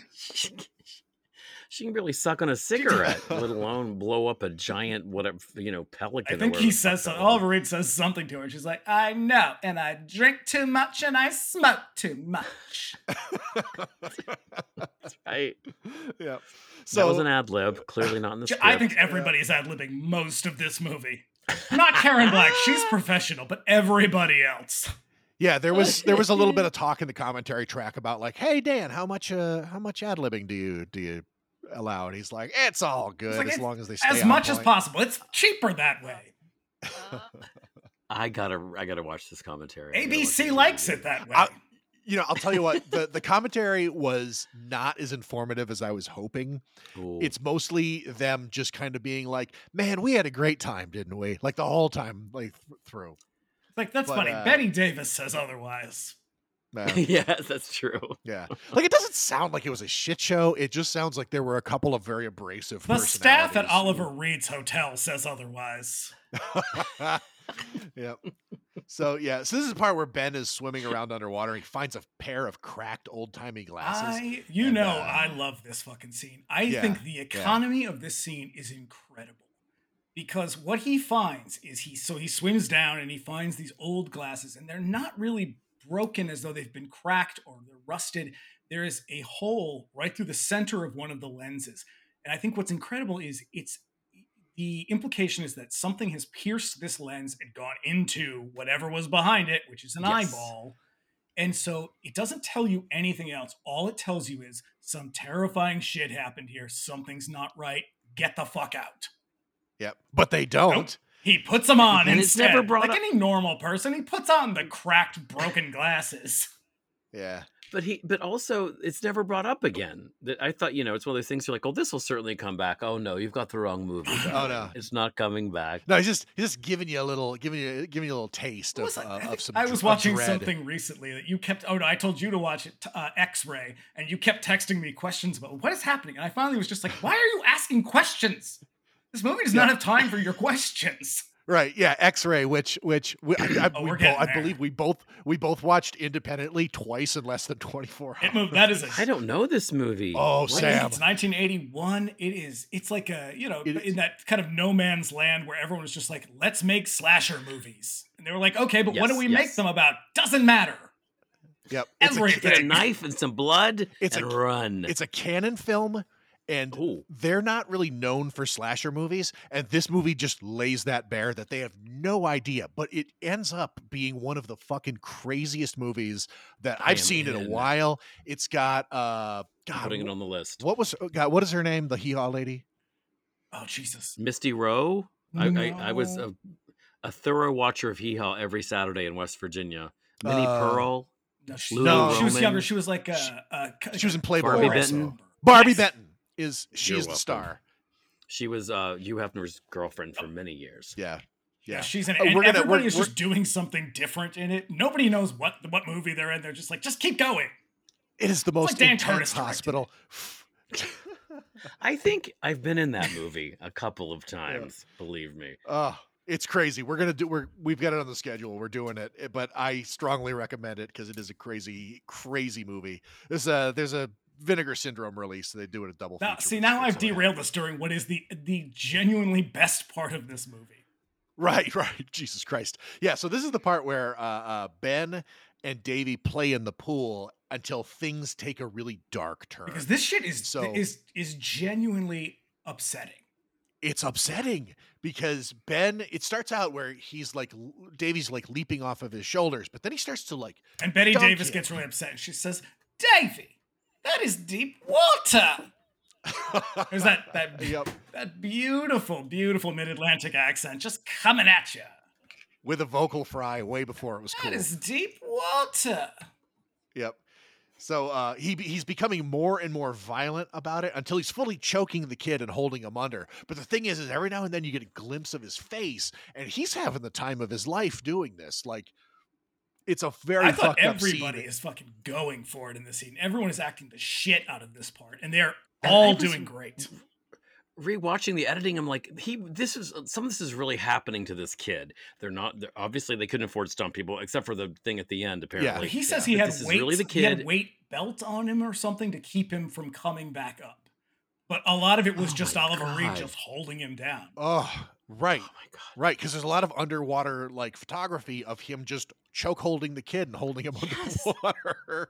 yeah, it's just it's a fucked up, and it really gets to me. Uh, it's a it's a hell of a. It's like And when you use David- dogs in movies, and like no matter what you're doing, it's like you can still tell they're looking a little bit to the left to whoever's off screen, and they look so excited, even though they're supposed to be terrified. Yeah. yep i've been on that set many times too and you're not allowed to touch them as an actor even though they're supposed to be your best They're friend working. Yep. except for they're at work that's true Yep. So eventually, Davy hits him with his diver's mask and manages to get away. And that's the That's that's, the scene where it's it's the two sort of the two shot where it's like close up, right down the barrel, like look uh, with the kid looking down the barrel, terrified. And that scene is And incredible because he's got his. I mean, he's probably has like a blood pack or something in his hand, but he's covering his face, and you can tell he breathes out at one point because the blood just sort of like like splashes out between his fingers, and he's moving backwards like some kind of like he has this look on his face. He's like an animal. It is an Yeah. incredible shot. it's the best. Yeah, it's it is. easily it's the best part of the whole movie. Like it's it's really cool. And so again, Uh, uh, but- you know, and, and I don't like to constantly compare something to a book because this is obviously a different thing. But in this case, this was clearly written to be a movie. And in this, what happens in the pool is actually a big part of the story because the whole point of of a lot of what the house is doing is it's it's exacerbating the things they already feel. And so he keeps Yeah. saying like, oh, you Oh. know, I didn't mean to do it, or she said, you know, Karen Black says, oh, you didn't mean to do it, it got out of control, and he says something like, no, I did mean to do it, and that's kind of Yeah. the whole point is that he's very resentful of these two people for kind of holding him back and tying him down. oh so this is that anger yeah. coming through because Oh, he has gotcha. no In the- restraint anymore.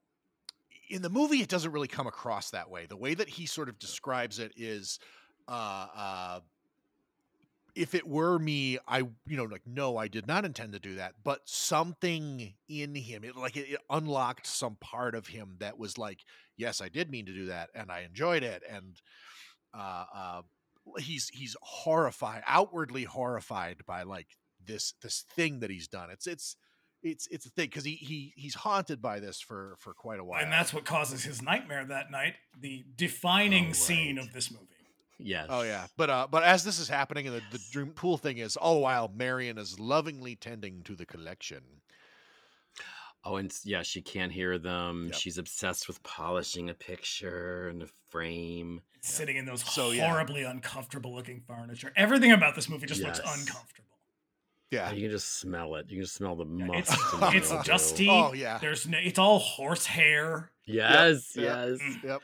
The houses I grew up in. Yes, I'm very familiar. Yeah. So yeah, so by night, Ben dreams of his mother's funeral when he was a child and the ghoulish hearse driver.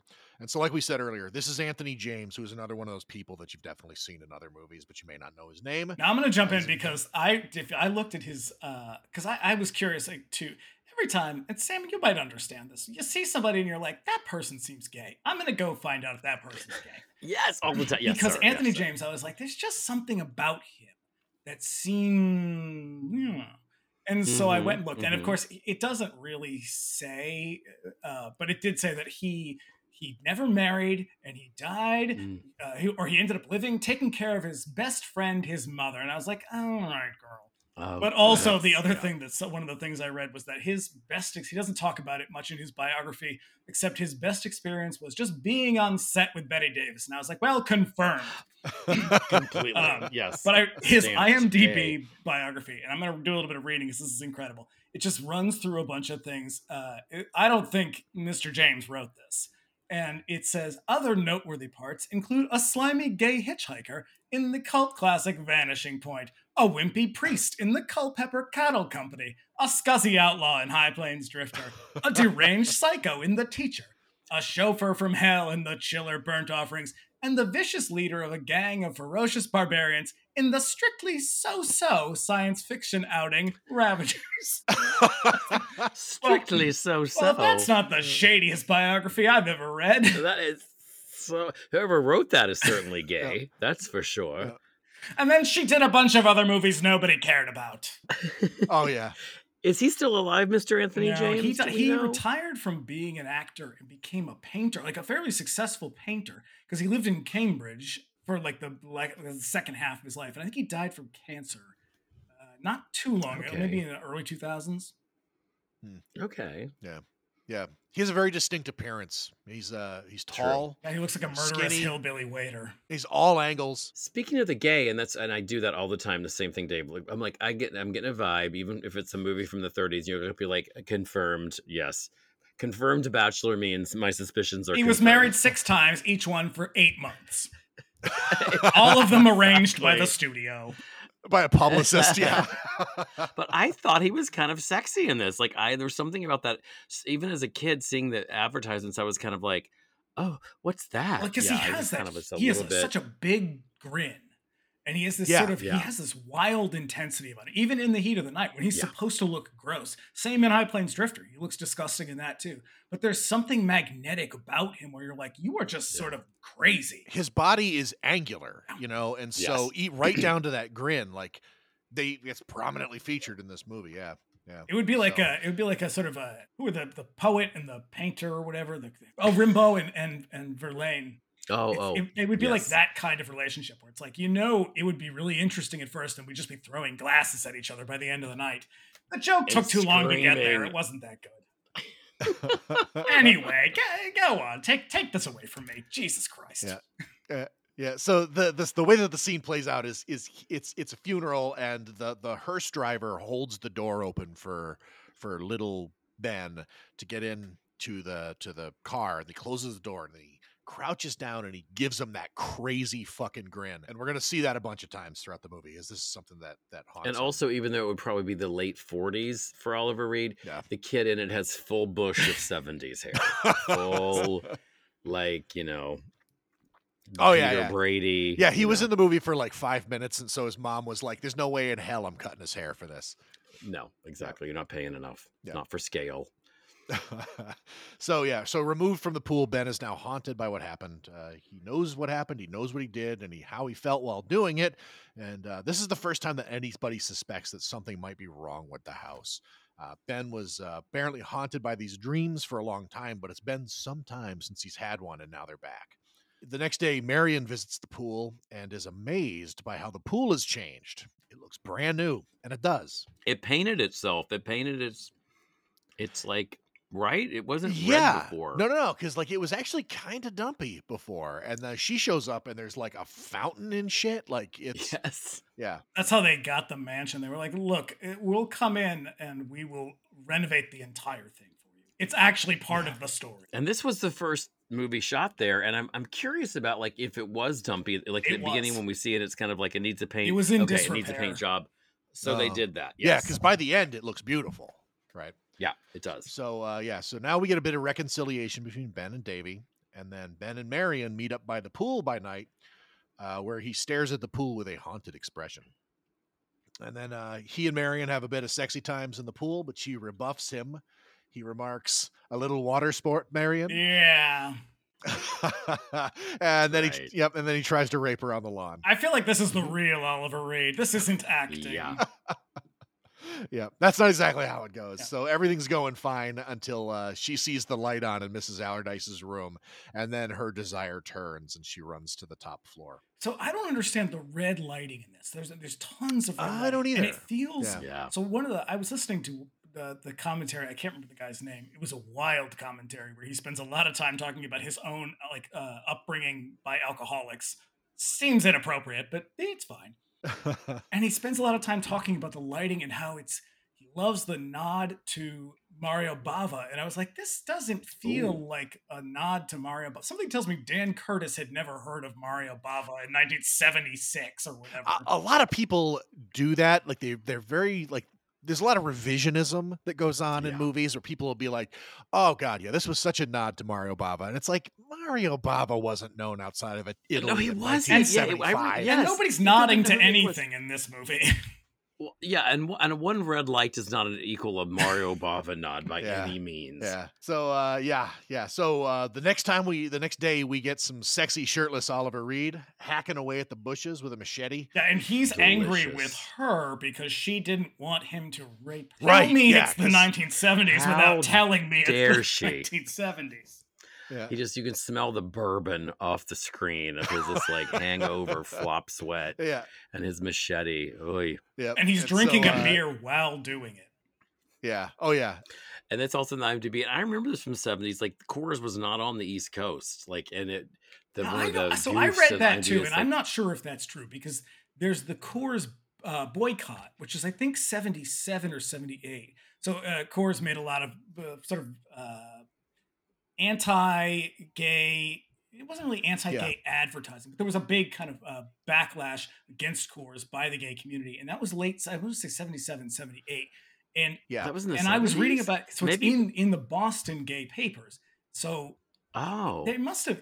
I mean, maybe it was just a political thing. Doesn't necessarily mean it was being sold here. Um, I just don't remember it, and I started drinking in the seventies, so I'm just letting you know that. But I Wouldn't like have been Coors Coors. Light in the eighties, yeah. and I was on the East Coast. Is my point. there's uh yeah there's a there's a couple of like little things throughout the movie that if you're paying attention it really does kind of betray the the setting but also i don't know if they actually say like in the movie where this is supposed to be because when they talk about the city they just kind of refer to it as the city yes, that's true.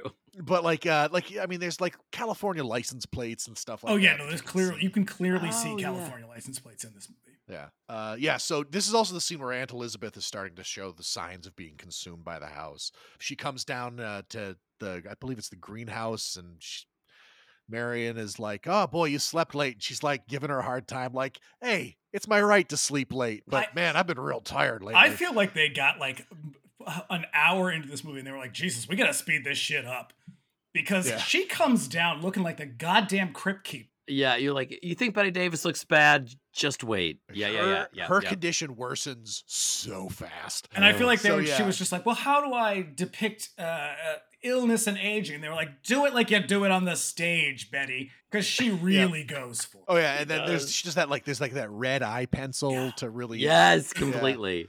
With just Yeah. Have you ever powder in her seen- hair. Have y'all ever seen Oh. Scream Pretty Peggy, Oh, yeah. which is a TV movie that's like, okay, yeah. She doesn't look that bad in that, but she is supposed to be drunk the whole time. oh. Um, and it's uh it reminded me a little bit of that. Marion's hair is also starting to turn gray as well. Which that is a You need a beauty parlor too. that's a big part of the book. So in the book she's very because she is kind of um, uh, materialistic and and I don't really know what else. Uh, but she's very Vain. she is very vain because in the book she becomes obsessed with it. In the movie she's just kind of like, ah, whatever. Makes me yeah, she makes mentions it a couple of times. On with Yeah. the show, everybody. Yeah, everybody. it's like my aunt Sylvia. She went completely gray by 33 or whatever the name Yeah. is. Yep. So so yeah, she's like, yeah. Listen, Aunt Elizabeth, why don't you go upstairs and take a nap? And so she's like, yeah, I might go do that. So she goes upstairs and then she like lays down and then she's like, no, fuck this, I can't go to sleep. So she goes upstairs to try and talk to Mister. yeah, she Mrs. wants to Allen. show her the painting that she was stabbing at earlier. Yeah, she wants to sh- talk to her through the door, knocking first, and is surprised to find Marion in the room already. But she was literally just Yeah, downstairs, looking not at all Oh, suspicious. yeah. Oh yeah, Oh, every time anybody like goes up and sort of confronts her there, she basically throws herself against the door like, "No, you can't go in. You must not go in." And they're like, "Why? What's going on in there?" And she's like, Nothing. And there's like that She's those, sleeping. those wild She's resting. those wild made for TV movie stings in the music. Every single like Yeah. the music for this, they went with the wrong dude when it came to the music. They were commenting about how like it was Dan Curtis's usual music Oh, yeah. that he used for Yeah, everything. the it's guy- very Dan Curtis. He, the guy who did the theme to Dark Shadows. I mean, he's he did Yeah. everything. Oh, right, They- yeah. Norliss Yeah, tapes. and Night did everything. Yeah. And but Yeah. it- So most of the most of the cast and crew for this was just recycled from other stuff that he and done. you can so he, feel it. This movie feels like a made-for-TV movie, and a lot of it, I think, is because it's because of the cinematography, but also because of the music. That's just like, Oh, yeah. this is the cheesiest mm-hmm. shit that you could imagine. Like it has Yes, it you know, Barnabas descending the staircase. Even for 75 when they made it in seven, it's still yeah, Yeah. completely like that. Yeah, at one point in the commentary, he remarks that he had to constantly remind himself that he wasn't working in like TV aspect ratio. So yeah, so he, this is definitely like this is a, a TV person trying to work in cinema. This is very different from Tobe Hooper. When Tobe Hooper made uh, Salem's Lot, they were like, "You know, this is a made for t. This is for television." He was like, "I don't know how to do that. I'm just gonna do my Yeah. thing, okay?" Yeah, like, Eventually, they were it like, "Fine." He keeps arguing with us. Just let him do it. Yeah, That's you, why it was so good. yeah, Probably. like, Yeah. if you sh- if you shoot it like that, you're gonna see the top of the sets, man. So Doesn't matter. yeah. Like, you know, the boom mic is in the shot. No time. Keep going. yeah. So, uh, okay, back outside, uh, the hearse driver appears to Ben in broad daylight now, and every time, every time this happens now, like he becomes like panic stricken and like catatonic. He's like squeezing. Yeah, this is when he crushes. And I was. I saw that, and I'm like, it's just going in his eyes. But also, I don't know if there was like something else on his face because the second watch that I did, you can see there's like something red is leaking. Yeah, there's it's like a red streak. It's like Rudy Giuliani at Four Seasons. is black. Like, there's just something red leaking down his face, and he's just the Yeah. beer's going in his eyes. I'm like, shit, this is like a fucking every every Thursday morning at Oliver's house. Uh, yeah, I suspected that he like crushed the can against his head and like scraped it a little bit with all the oh, flop, all the flop sweat and beer. It just like you know, it's just Oh. enough to get a little red on What it. a life. This is turning me on so much. It's so hot. Well, was Oliver Reed good looking? You tell me. Killing me, killing me softly with your schlong. Yeah, that's all I will. Uh, so by night, every clock in the house suddenly jumps to midnight. And, Oh right, I Yeah, forgot about that. and Ben goes to check on Davy and finds his door locked. And so we stomps through the door and he finds Davy passed out from a nearby heater, which is pumping gas directly into his room. Now, and you'll notice when he goes to turn the gas off, he really has to work for it, Yeah. which is interesting given that the next day she blames Bette Davis for it. Yeah. Yeah, or yeah, or does she? And She's really mm, kind of passive does. aggressive She about does. it. yeah, yeah, yeah. I'm not saying you did, but you locked the door wasn't locked. I'm not saying it's you, but it was you, but it's not you, but it was you. That's how you know it was run by a gay man. Also, also they bash out a window. Yep.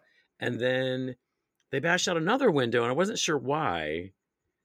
Because good and they measure. never repair the.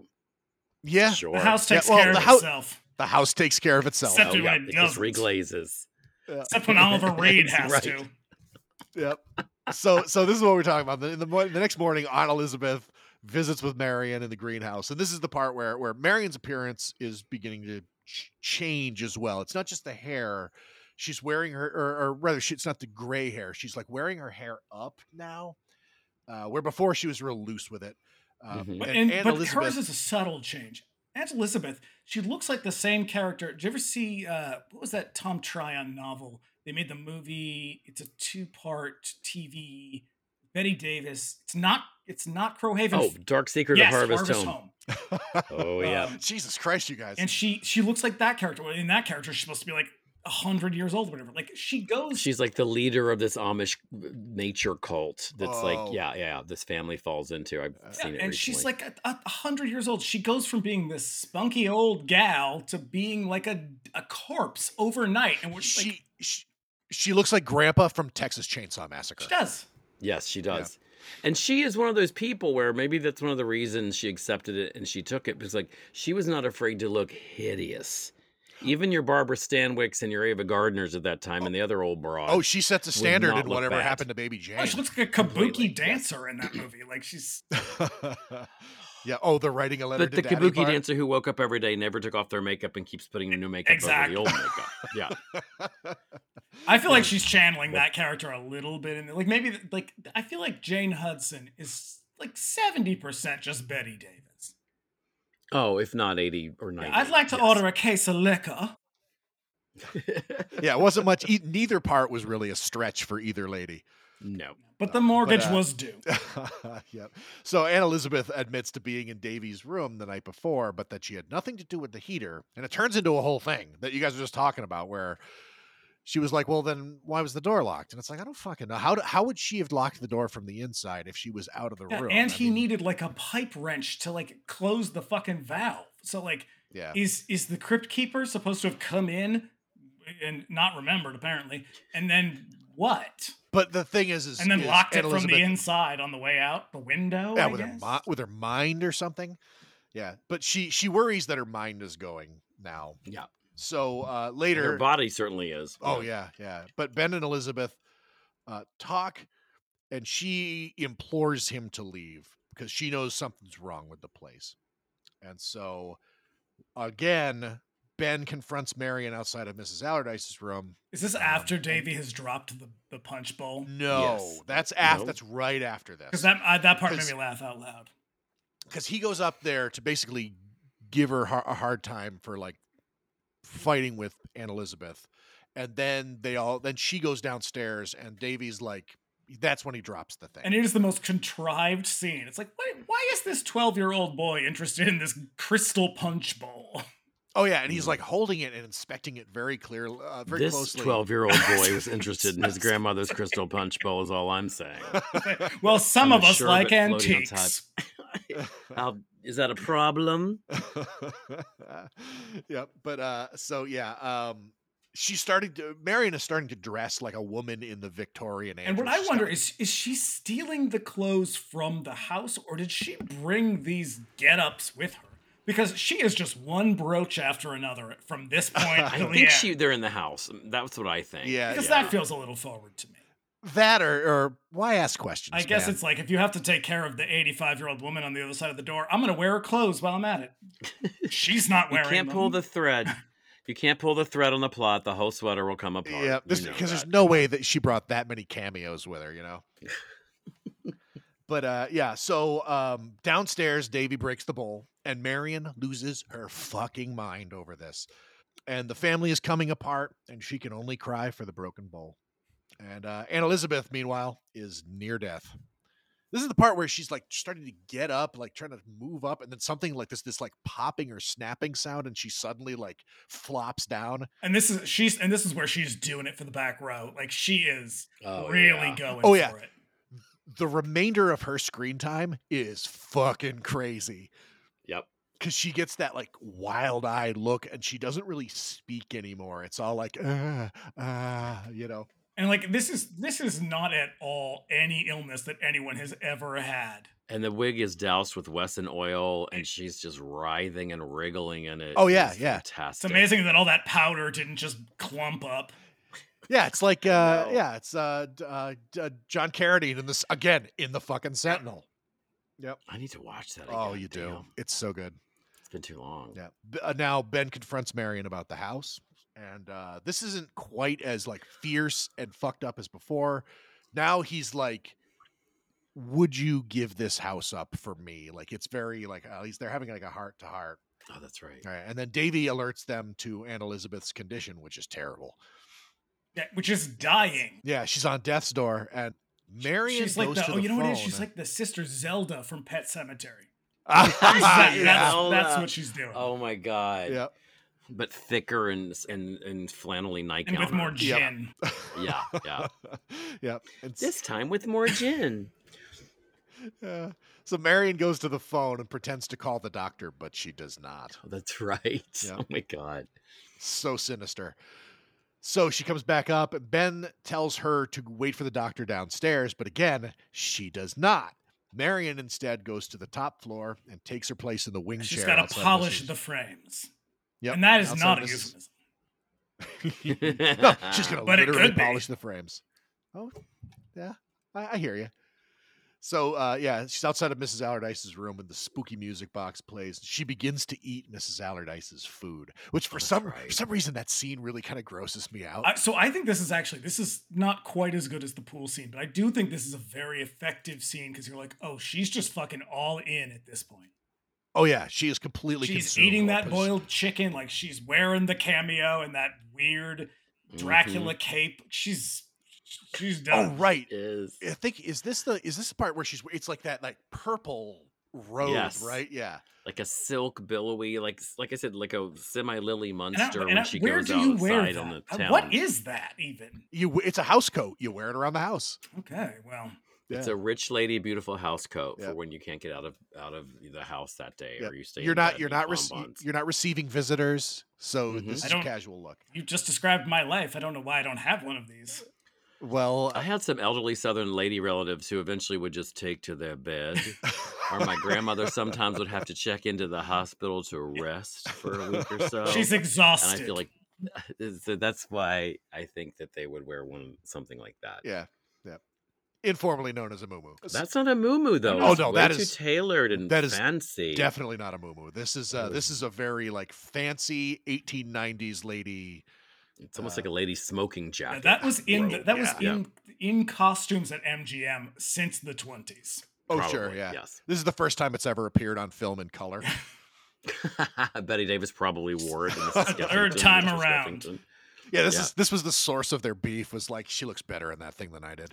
I one time in one of my first jobs, I put on a pair of pants. It was at Fox. I looked at the label and sewed into it. Still said R Montalban, and it was one of the best days of my oh, life. that's awesome. Ricardo Montalban. I would have gone Yeah. through his entire filmography just looking for them. Oh, that's true. Yeah, yeah. They were pretty. They were pretty basic. I'm gonna pants, guess but yeah, Beneath yeah. the Planet of the Apes. B- Ricardo's in Was that. he in that one? He's Oh, in one of wow. them. It's like He's in one of the He's last. not in that one. I just watched Beneath the Planet of the Apes. What's the last recently. one? He's in that one. Uh, Battle for the Planet of the Apes, maybe. I don't know. Surrender, Battle. I've seen them all. Uh, let's see. So outside, Ben can hear an engine running, the same engine he heard before when the hearse drove up. So terrified, Ben and Aunt Elizabeth prepare themselves. Uh, he's and this he's part's a little pressed- bit ham-fisted. I love it though. So yeah, he's like pressed up against the wall, like like terrified, and and they can both hear him. Like it's basically he's coming up the steps, but he's like bringing something with him. Mhm. And so all of a sudden, the door is like thrust open, and he th- he throws a, a a coffin into the room, right down the barrel of the camera. Somehow. It's just Yes, like just yes, in yeah. case everybody wasn't sure what was going on here, he's gonna Yeah. whip a coffin at her. Yep. But here's the thing: th- one of the last things Aunt Elizabeth sees before she dies is the goddamn hearse driver. Which you know, Oh, yeah. it's a nice smile. lucky her. It's a nice smile. You know, It's definitely done with broader strokes than her shitty That's- painting. yeah. it is uh, very ham-fisted indeed. It is Yeah. right in, over the in head. case everybody in the back didn't get it, that's what this whole thing has been about. Also, that trailer we watched. I mean, it's very featured in the trailer. It's another example of giving away the oh fun yeah, no, parts that's- in they the just gave trailer. you That the whole trailer- movie in that trailer. That trailer just tells you everything you need to know, and it's almost in order uh, according to the movie, right down to the part where the the dude jumps out the window. So uh, yes, yes. Because I feel like by this point in the movie, I was just like, all right, wrap it up, kids. this movie, I will say this: it does. It's it's not quite two hours, but it starts to feel a little long. It's about 20 minutes too long. yes, yeah, it is. It's a full two and hours. imagine if they had one- left all that other shit at the beginning and it would have been two and a half hours. yeah. Yeah, So I guess I guess I can understand why Curtis was like, "Man, fuck this. If we gotta lose anything, we'll lose the part in the city." So at the funeral, we see her, uh, Aunt Elizabeth's family and friends, except for Marion. And when he gets back, that's right. Oh, it's such a burn. Ben confronts her about missing the funeral, and she's now okay. This is it. This is when she's dressed in that crazy like purple Purple, thing. Yeah, Yeah. this is And this so- is when Gary Oldman comes down the stairs and he's got the In big in- in bun the sh- hair. They, that is it's the same outfit. I swear to God. Yeah. So The shroud. Yeah, Yeah. licking a, a knife, a razor with blood on it. yeah. And so Ben is giving her a hard time about not being at the funeral.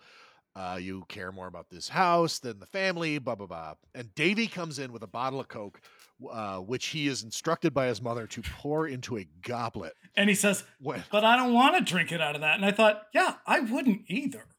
No, no, it's it's a real it's a real uh sometimes things that are expensive are worse moment.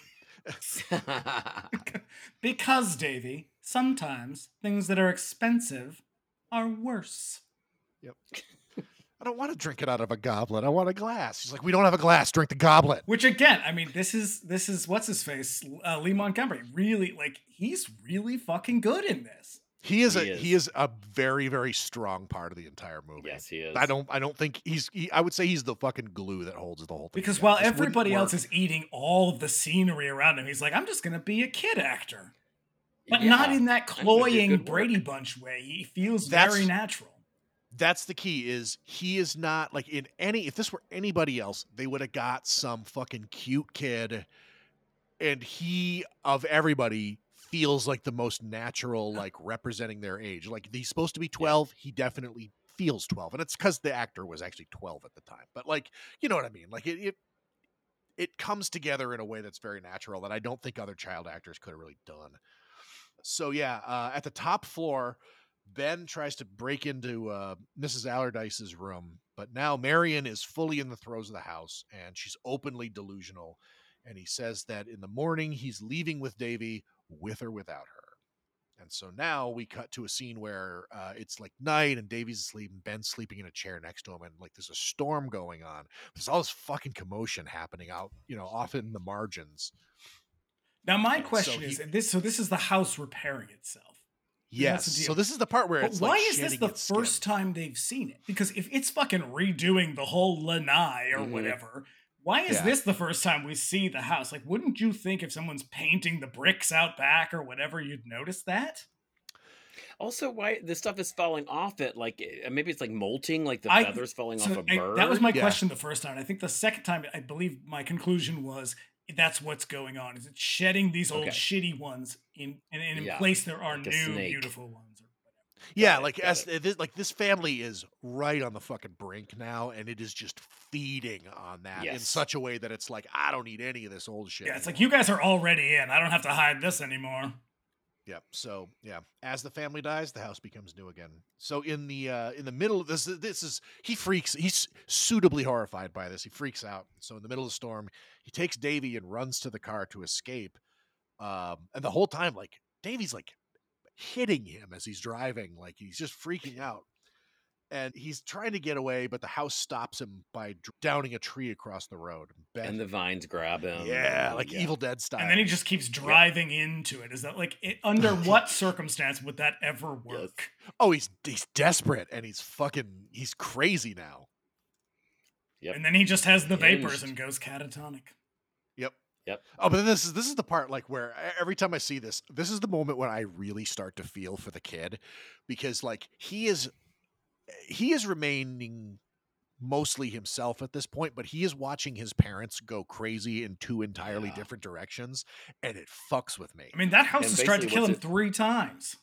Yep. And whatever the person who's basically his grandmother died right yep. there, yeah. almost in front of him. She was also kind of like as things are going sideways for both of his parents. She was kind of his rock.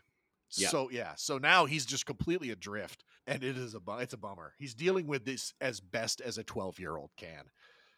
So uh, Marion catches up to the car and drives them back, and Ben resigns to his fate, utterly defeated. And he's practically comatose, and he hallucinates that his wife is the hearse driver.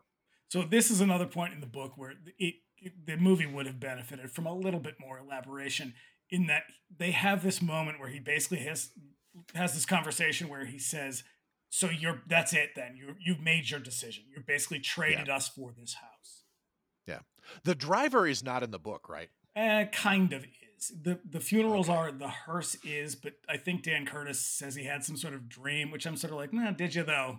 Dan Curtis. No, no. In the co- in the commentary, he talks about a scene from his own like from his own childhood where I think his mother oh, yeah. I think his mother died when he was quite young, and he he att- when he was at the funeral, he saw some of the like funeral workers, the the people sort of attending to the whole thing, like off in a side room, like laughing and smiling, and that really Which, pissed him off. I mean, something that really stuck with him. Yeah, yeah. yeah. Uh, yeah, it is. I thought he said it was like the driver of the hearse. I mean, maybe I'm just conflating it, but I, or he looked outside and the driver was laughing, or it is know, sort of in the book, the, the, but not quite with that much detail. So uh, the next day at the pool, Ben is totally despondent.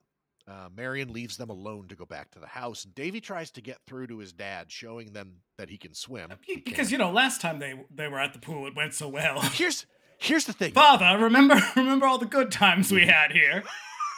Yeah. they keep going back to this pool. At a certain point, like you got to review your life choices. Like you are really putting yourself in danger for no Yeah, reason. fake here. it till you make it only works if the pool's not trying to kill you every time. Yeah. You would yeah. think that they would just stay the fuck away from the pool after a while. So when it turns to a giant wave pool Yeah, and it tries to kill the It kid. becomes a Yeah, so roiling sea.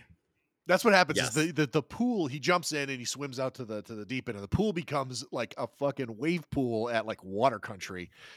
Uh, and and he he gets crazy choppy like on the ocean. The kid starts to drown again, and Ben is trying to help him, but he's like plastered to the chair. He's in a catatonic state that he just can't seem to break out of. Which again, Oliver Reed not acting. This is just the morning. yeah, yeah. this is Yeah. yeah. And so seeing him drowning, uh, uh, seeing the kid drowning from the house, because Marion has gone back to the house at this point, and see is it, she sees him through the window, and this is enough to break whatever spell the house has over her, and she she breaks a window and runs because she can't open the door. She's locked into the room. You know, some spectral force shuts the door, and she can't open the window, so she smashes it out and then runs down, leaps into the pool, and rescues him. And so this is it where they all decide that they're going to leave. Um, and she is even in agreement with this, and they're getting into the car to leave when she suddenly Almost make it. They almost make it. looks at the house and she's like, you know, I really ought to let Mrs. Allardyce know where we're You know what this reminds me of? It reminded me of Poltergeist. At the end of Poltergeist, when they're like, Yeah. "Now we're Oh, gonna yeah. go," and, and she's just like, I, I- "You know, just one one last thing. Gotta everything. gotta fine. run back in for a minute." So she goes in and walks upstairs. Um, and that's uh, kind of the last thing we see. And then for, she's just uh, her quick, just quick into her best Mrs. Bates drag. Like she is in that Yep. house for four minutes. Yeah. And she's hair, new hair, new makeup, new evil glowing she's eyes. Another woman. low camera angle where she's like this over the, the Oh, staring at him. Oh, the, the the that look is so fucking great. when he comes back in, yeah. And then she like he honks the horn. She doesn't come out. He goes back in there, and then she just like he comes in. He's like, oh, oh. When he real the whole again, Mrs. Bates turns around. It's her. right? 'cause because it's- at first he's like, oh, "Mrs. Allardyce, um, I I know that uh, my wife has come into this house. Uh, would you would you please tell me?" And he's got the And stammer. it gets that very like, Mrs. says, Allardyce, I am talking to you. I am talking to you. Yes. but then she, yeah, Where is she? and then it's the Mrs. Bates turn, and it's uh, the. I remember the first time I saw this, I was like, "Who the fuck is that?" and she looks. I mean, And- she looks a little silly, but she looks pretty creepy too. She looks I mean, scary she's as committed hell. to it. Yeah. She's fucking committed to the bit. She's like in the chair, and she's crumpled. and She's wearing this like black, like neck to ankle dress, Mhm. uh, with the, that, and her hair is fully white now and like done. Mary Todd Lincoln funeral Yeah. dress all the way. yeah, uh, But it's uh, like and it's a lot got- like Trilogy of Terror. That last scene in Trilogy of Terror where she's crouched down and she's got the fucking knife and the teeth and the everything. teeth. Yeah, Yeah, And it's very much like she, you know, when she wants to, Karen Black can make that face really work for her. Rest in Yeah. peace. Yep. and this this the way that her she's positioned, look, it's terrifying. And she's like, "I've been waiting for you," and that's when he's like, "Ah, ah, ah!" He like does the whole like goes. And then she gets out of the chair and kind of like steam trains over to him, and then he then he flies out the window. He- and why did he jump? Did- Was he pushed? we- Ah, Mm, we we don't don't- know. We don't ask questions here. No, I want to answer. don't ask questions in Dark Why? Shadows. When will I learn? in When? my like in my telling of this to myself, he went crazy, couldn't deal with it, and was like, ah, I just like left out the Sure, window. why not? Yeah, sure. You know. So uh yeah, so this is uh he yeah, so yeah, he leaps through the top window, this this window that has been prominently featured. And this is a stuntman named Dar Robinson, who is one of the greatest stuntmen in the history of Hollywood. He's absolutely fearless. Uh, he pulled off a bunch of world records. He did some of the world's greatest high fall stunts in the history of movies. And then, unfortunately, in 1986, he did a bike stunt that went wrong, and he slid off slid off a cliff to his death. Overplayed your Oh hand there, didn't you? Yep. That's the thing. Like, I think that like when you when you like when you look death in the eye and it blinks first, like you get a real fucking feeling like that you're like immortal. Well, and this too, they said uh, on I guess IMDb or some Wikipedia where like even in that he miscalculated and they were paying attention the guys on the ground with the padding Yeah, to jump into and they had to move it last second and he just hit on the very edge. Yes. He could have also died there. yeah. So that was one of the things that uh, uh, Curtis says in the commentary is like he came he came flying out the window a little too fast. He miscalculated it, and the guys with the airbag had to like manually pick this gigantic apparatus up and move it. It's like a Warner Brothers was- cartoon where they're running with the. Yeah, yeah. This is like some Buster Keaton Yeah. shit. Yes. So, my God. uh, But I will yeah, say, this like, is for a movie that looks cheap and a little bit silly for most of it. This ending is fucking intense. it's Yeah, a- a- crazy. and and also that they are they're supposedly really there at the house. yeah, and that's like they must have uh, replaced the windows at the house. Maybe they were broken They already basically with like the rebuilt candy this glass. entire house. yeah, Yeah, yeah, yeah, yeah, yeah, Yeah. yeah. But uh, yeah. So so Ben falls to his death and like f- smashes face first through the windshield. Oh. And this is the thing is this is a Oof. this is up to this moment. This is a PG rated movie. And like an easy PG. yeah, yeah. But now he's like gore splatters on Davy in the back Yeah, seat. Bug who- eyes popping out right in front of his son. This is that scene in The Ugh. Fisher King where Robin Williams' wife gets shot Oh. right in front of him and he's just Yeah. covered in blood, completely dazed. Oh, I forgot that. about that. Yeah, it's it's nuts. And so Davy gets out and he's he's crazed and frightened and he he's just running around the house. I think he's looking for his mom, And he's yelling, "Mom, mom, where are you?" and he comes around the corner and he sees like a chimney on the house starting to crumble. And just this and stares at it, screaming again. This is the scene in Austin Powers where the guy Oh, is screaming at the at the at the steamroller because he just all you have to do the- is step to the left. yes. Now I'll tell you what. In the 1970s, hell, even today, most directors they're not going to kill a child. Dan Curtis, he's going to drop a chimney on one. Yep. Completely. And I love it because you don't actually see him get hit, but they do that thing where all of a sudden he's screaming and screaming and screaming, and they freeze frame and like bat bat bat. and there's like, also a POV of him getting bricks on top of him. Like, you know, it's basically his POV of him getting completely pelted and covered and killed. yep, yep. It's a it's a this movie because there's the, the right the, right before all this happens. It's very quiet. Like it's not like it's not like oh my it's not like the end of Yeah. Poltergeist where they're all running Right. scared. Right. They're all like okay, finally we can get away, and then it just goes bonkers. Mhm. So, um, with everybody dead now except for Mrs. Allardyce and uh, uh, uh, Marion. Oh, right. We get the is now- ADR ending. Yes. So the house is now restored to perfect condition. We hear the Allardyce siblings just marveling at it, and a new And photo. that's when I was like, maybe they are ghosts because we don't see them. We, We just hear their their 'em. voices. Yep. And a new photo of the house is added to the wall, and photos of Aunt Elizabeth, Davy, and Ben are added to Mrs. Allardyce's collection. Slightly like, what? With Yeah. their little like, hmm? Yeah. Faces. Like, Yep. huh? Fade to black. You, the house wants to do what to me now? Did someone say my name? Yep. yep. So that's it. That's how it ends. And suitably. scene. S- also, no offerings, nothing was burnt. Nothing was I burnt. just want I- to say, confusing. yeah. So the, bu- yeah. the I believe the burnt offering is a reference to the family. they're yeah they're the they're they're the sacrifice. Oh, from the Bible? Yes, yes. So the only person on this panel who has read the Bible, Uh, hi, babe. Preacher's son. that's read it many I was times, referring to lot. you. Oh, oh, oh, oh, oh, me. Oh, yeah, yeah, yeah. yeah, Hey, yeah. I've read it too. Yeah, yeah, it's a Then why don't you live by it? yep. yeah. Oh, bur- I never put that together, young Dave. Yep. That's good. Yep. It Burnt is. offerings because I forget what they. Now I forget well, what it's they were. it's from everyone's favorite Leviticus. It's sacrifices to God. Oh, Got it. Yeah, Leviticus. Oh, I'm so so glad Leviticus is in That's there. the Oh, hottest it's- chapter. It's That's made, the made Michael Bay life chapter so much of the book. So much. yeah. So much blood will be upon them. Oh my god. Yeah. Well, speaking of that, it's time for me to go Yeah.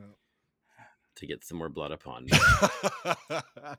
so yeah, that is it. That is uh that's uh, burnt offerings. It is a, a gothic treasure. Uh, Now, I personally, this movie really stands up for me, and it gets better for me every time I watch it. This is the third time I've watched it this year because I believe it was streaming on Shudder until yes, it was until just yeah. recently. It's n- it's not anymore. And like all of a sudden, everybody was kind of rediscovering this movie, and I was so happy. Uh, so you know, it's it really does. It stands up to me. It's a little silly for sure. It's that Dan Curtis is kind of hammy, and I don't think that it's avoidable. But it, it's it's a hell of a movie. I love it to death. I think it's great. I want to re. I got to reread the book. I'm going to get the book on Amazon for sure. Yep. So Sam, where can everybody find you?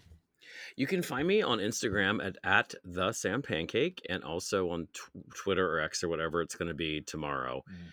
Uh, at J Sam Pancake, or you can follow me on Facebook at Sam Pancake. And please do. And then my podcast is called Sam Pancake Presents a Monday Afternoon Movie, and um, we cover I cover with friends uh, 70s and 80s and sometimes 90s TV horror movies, and also 70s, 80s, 90s TV like teens in trouble movies, which has been the latest uh the latest quote unquote season. But I'm going back to the horror at the end of the year. Yeah, that's so come on by. And I also have a Patreon. If you want to give me money, I will happily take it since I am on strike and it's been a long hot summer. Thank you so much for joining us. I this is this has been a lot of fun. I had a, I had a great time. Thanks for having me. Yeah. So we'll see you uh, in a week with our next episode is uh, the peanut butter solution.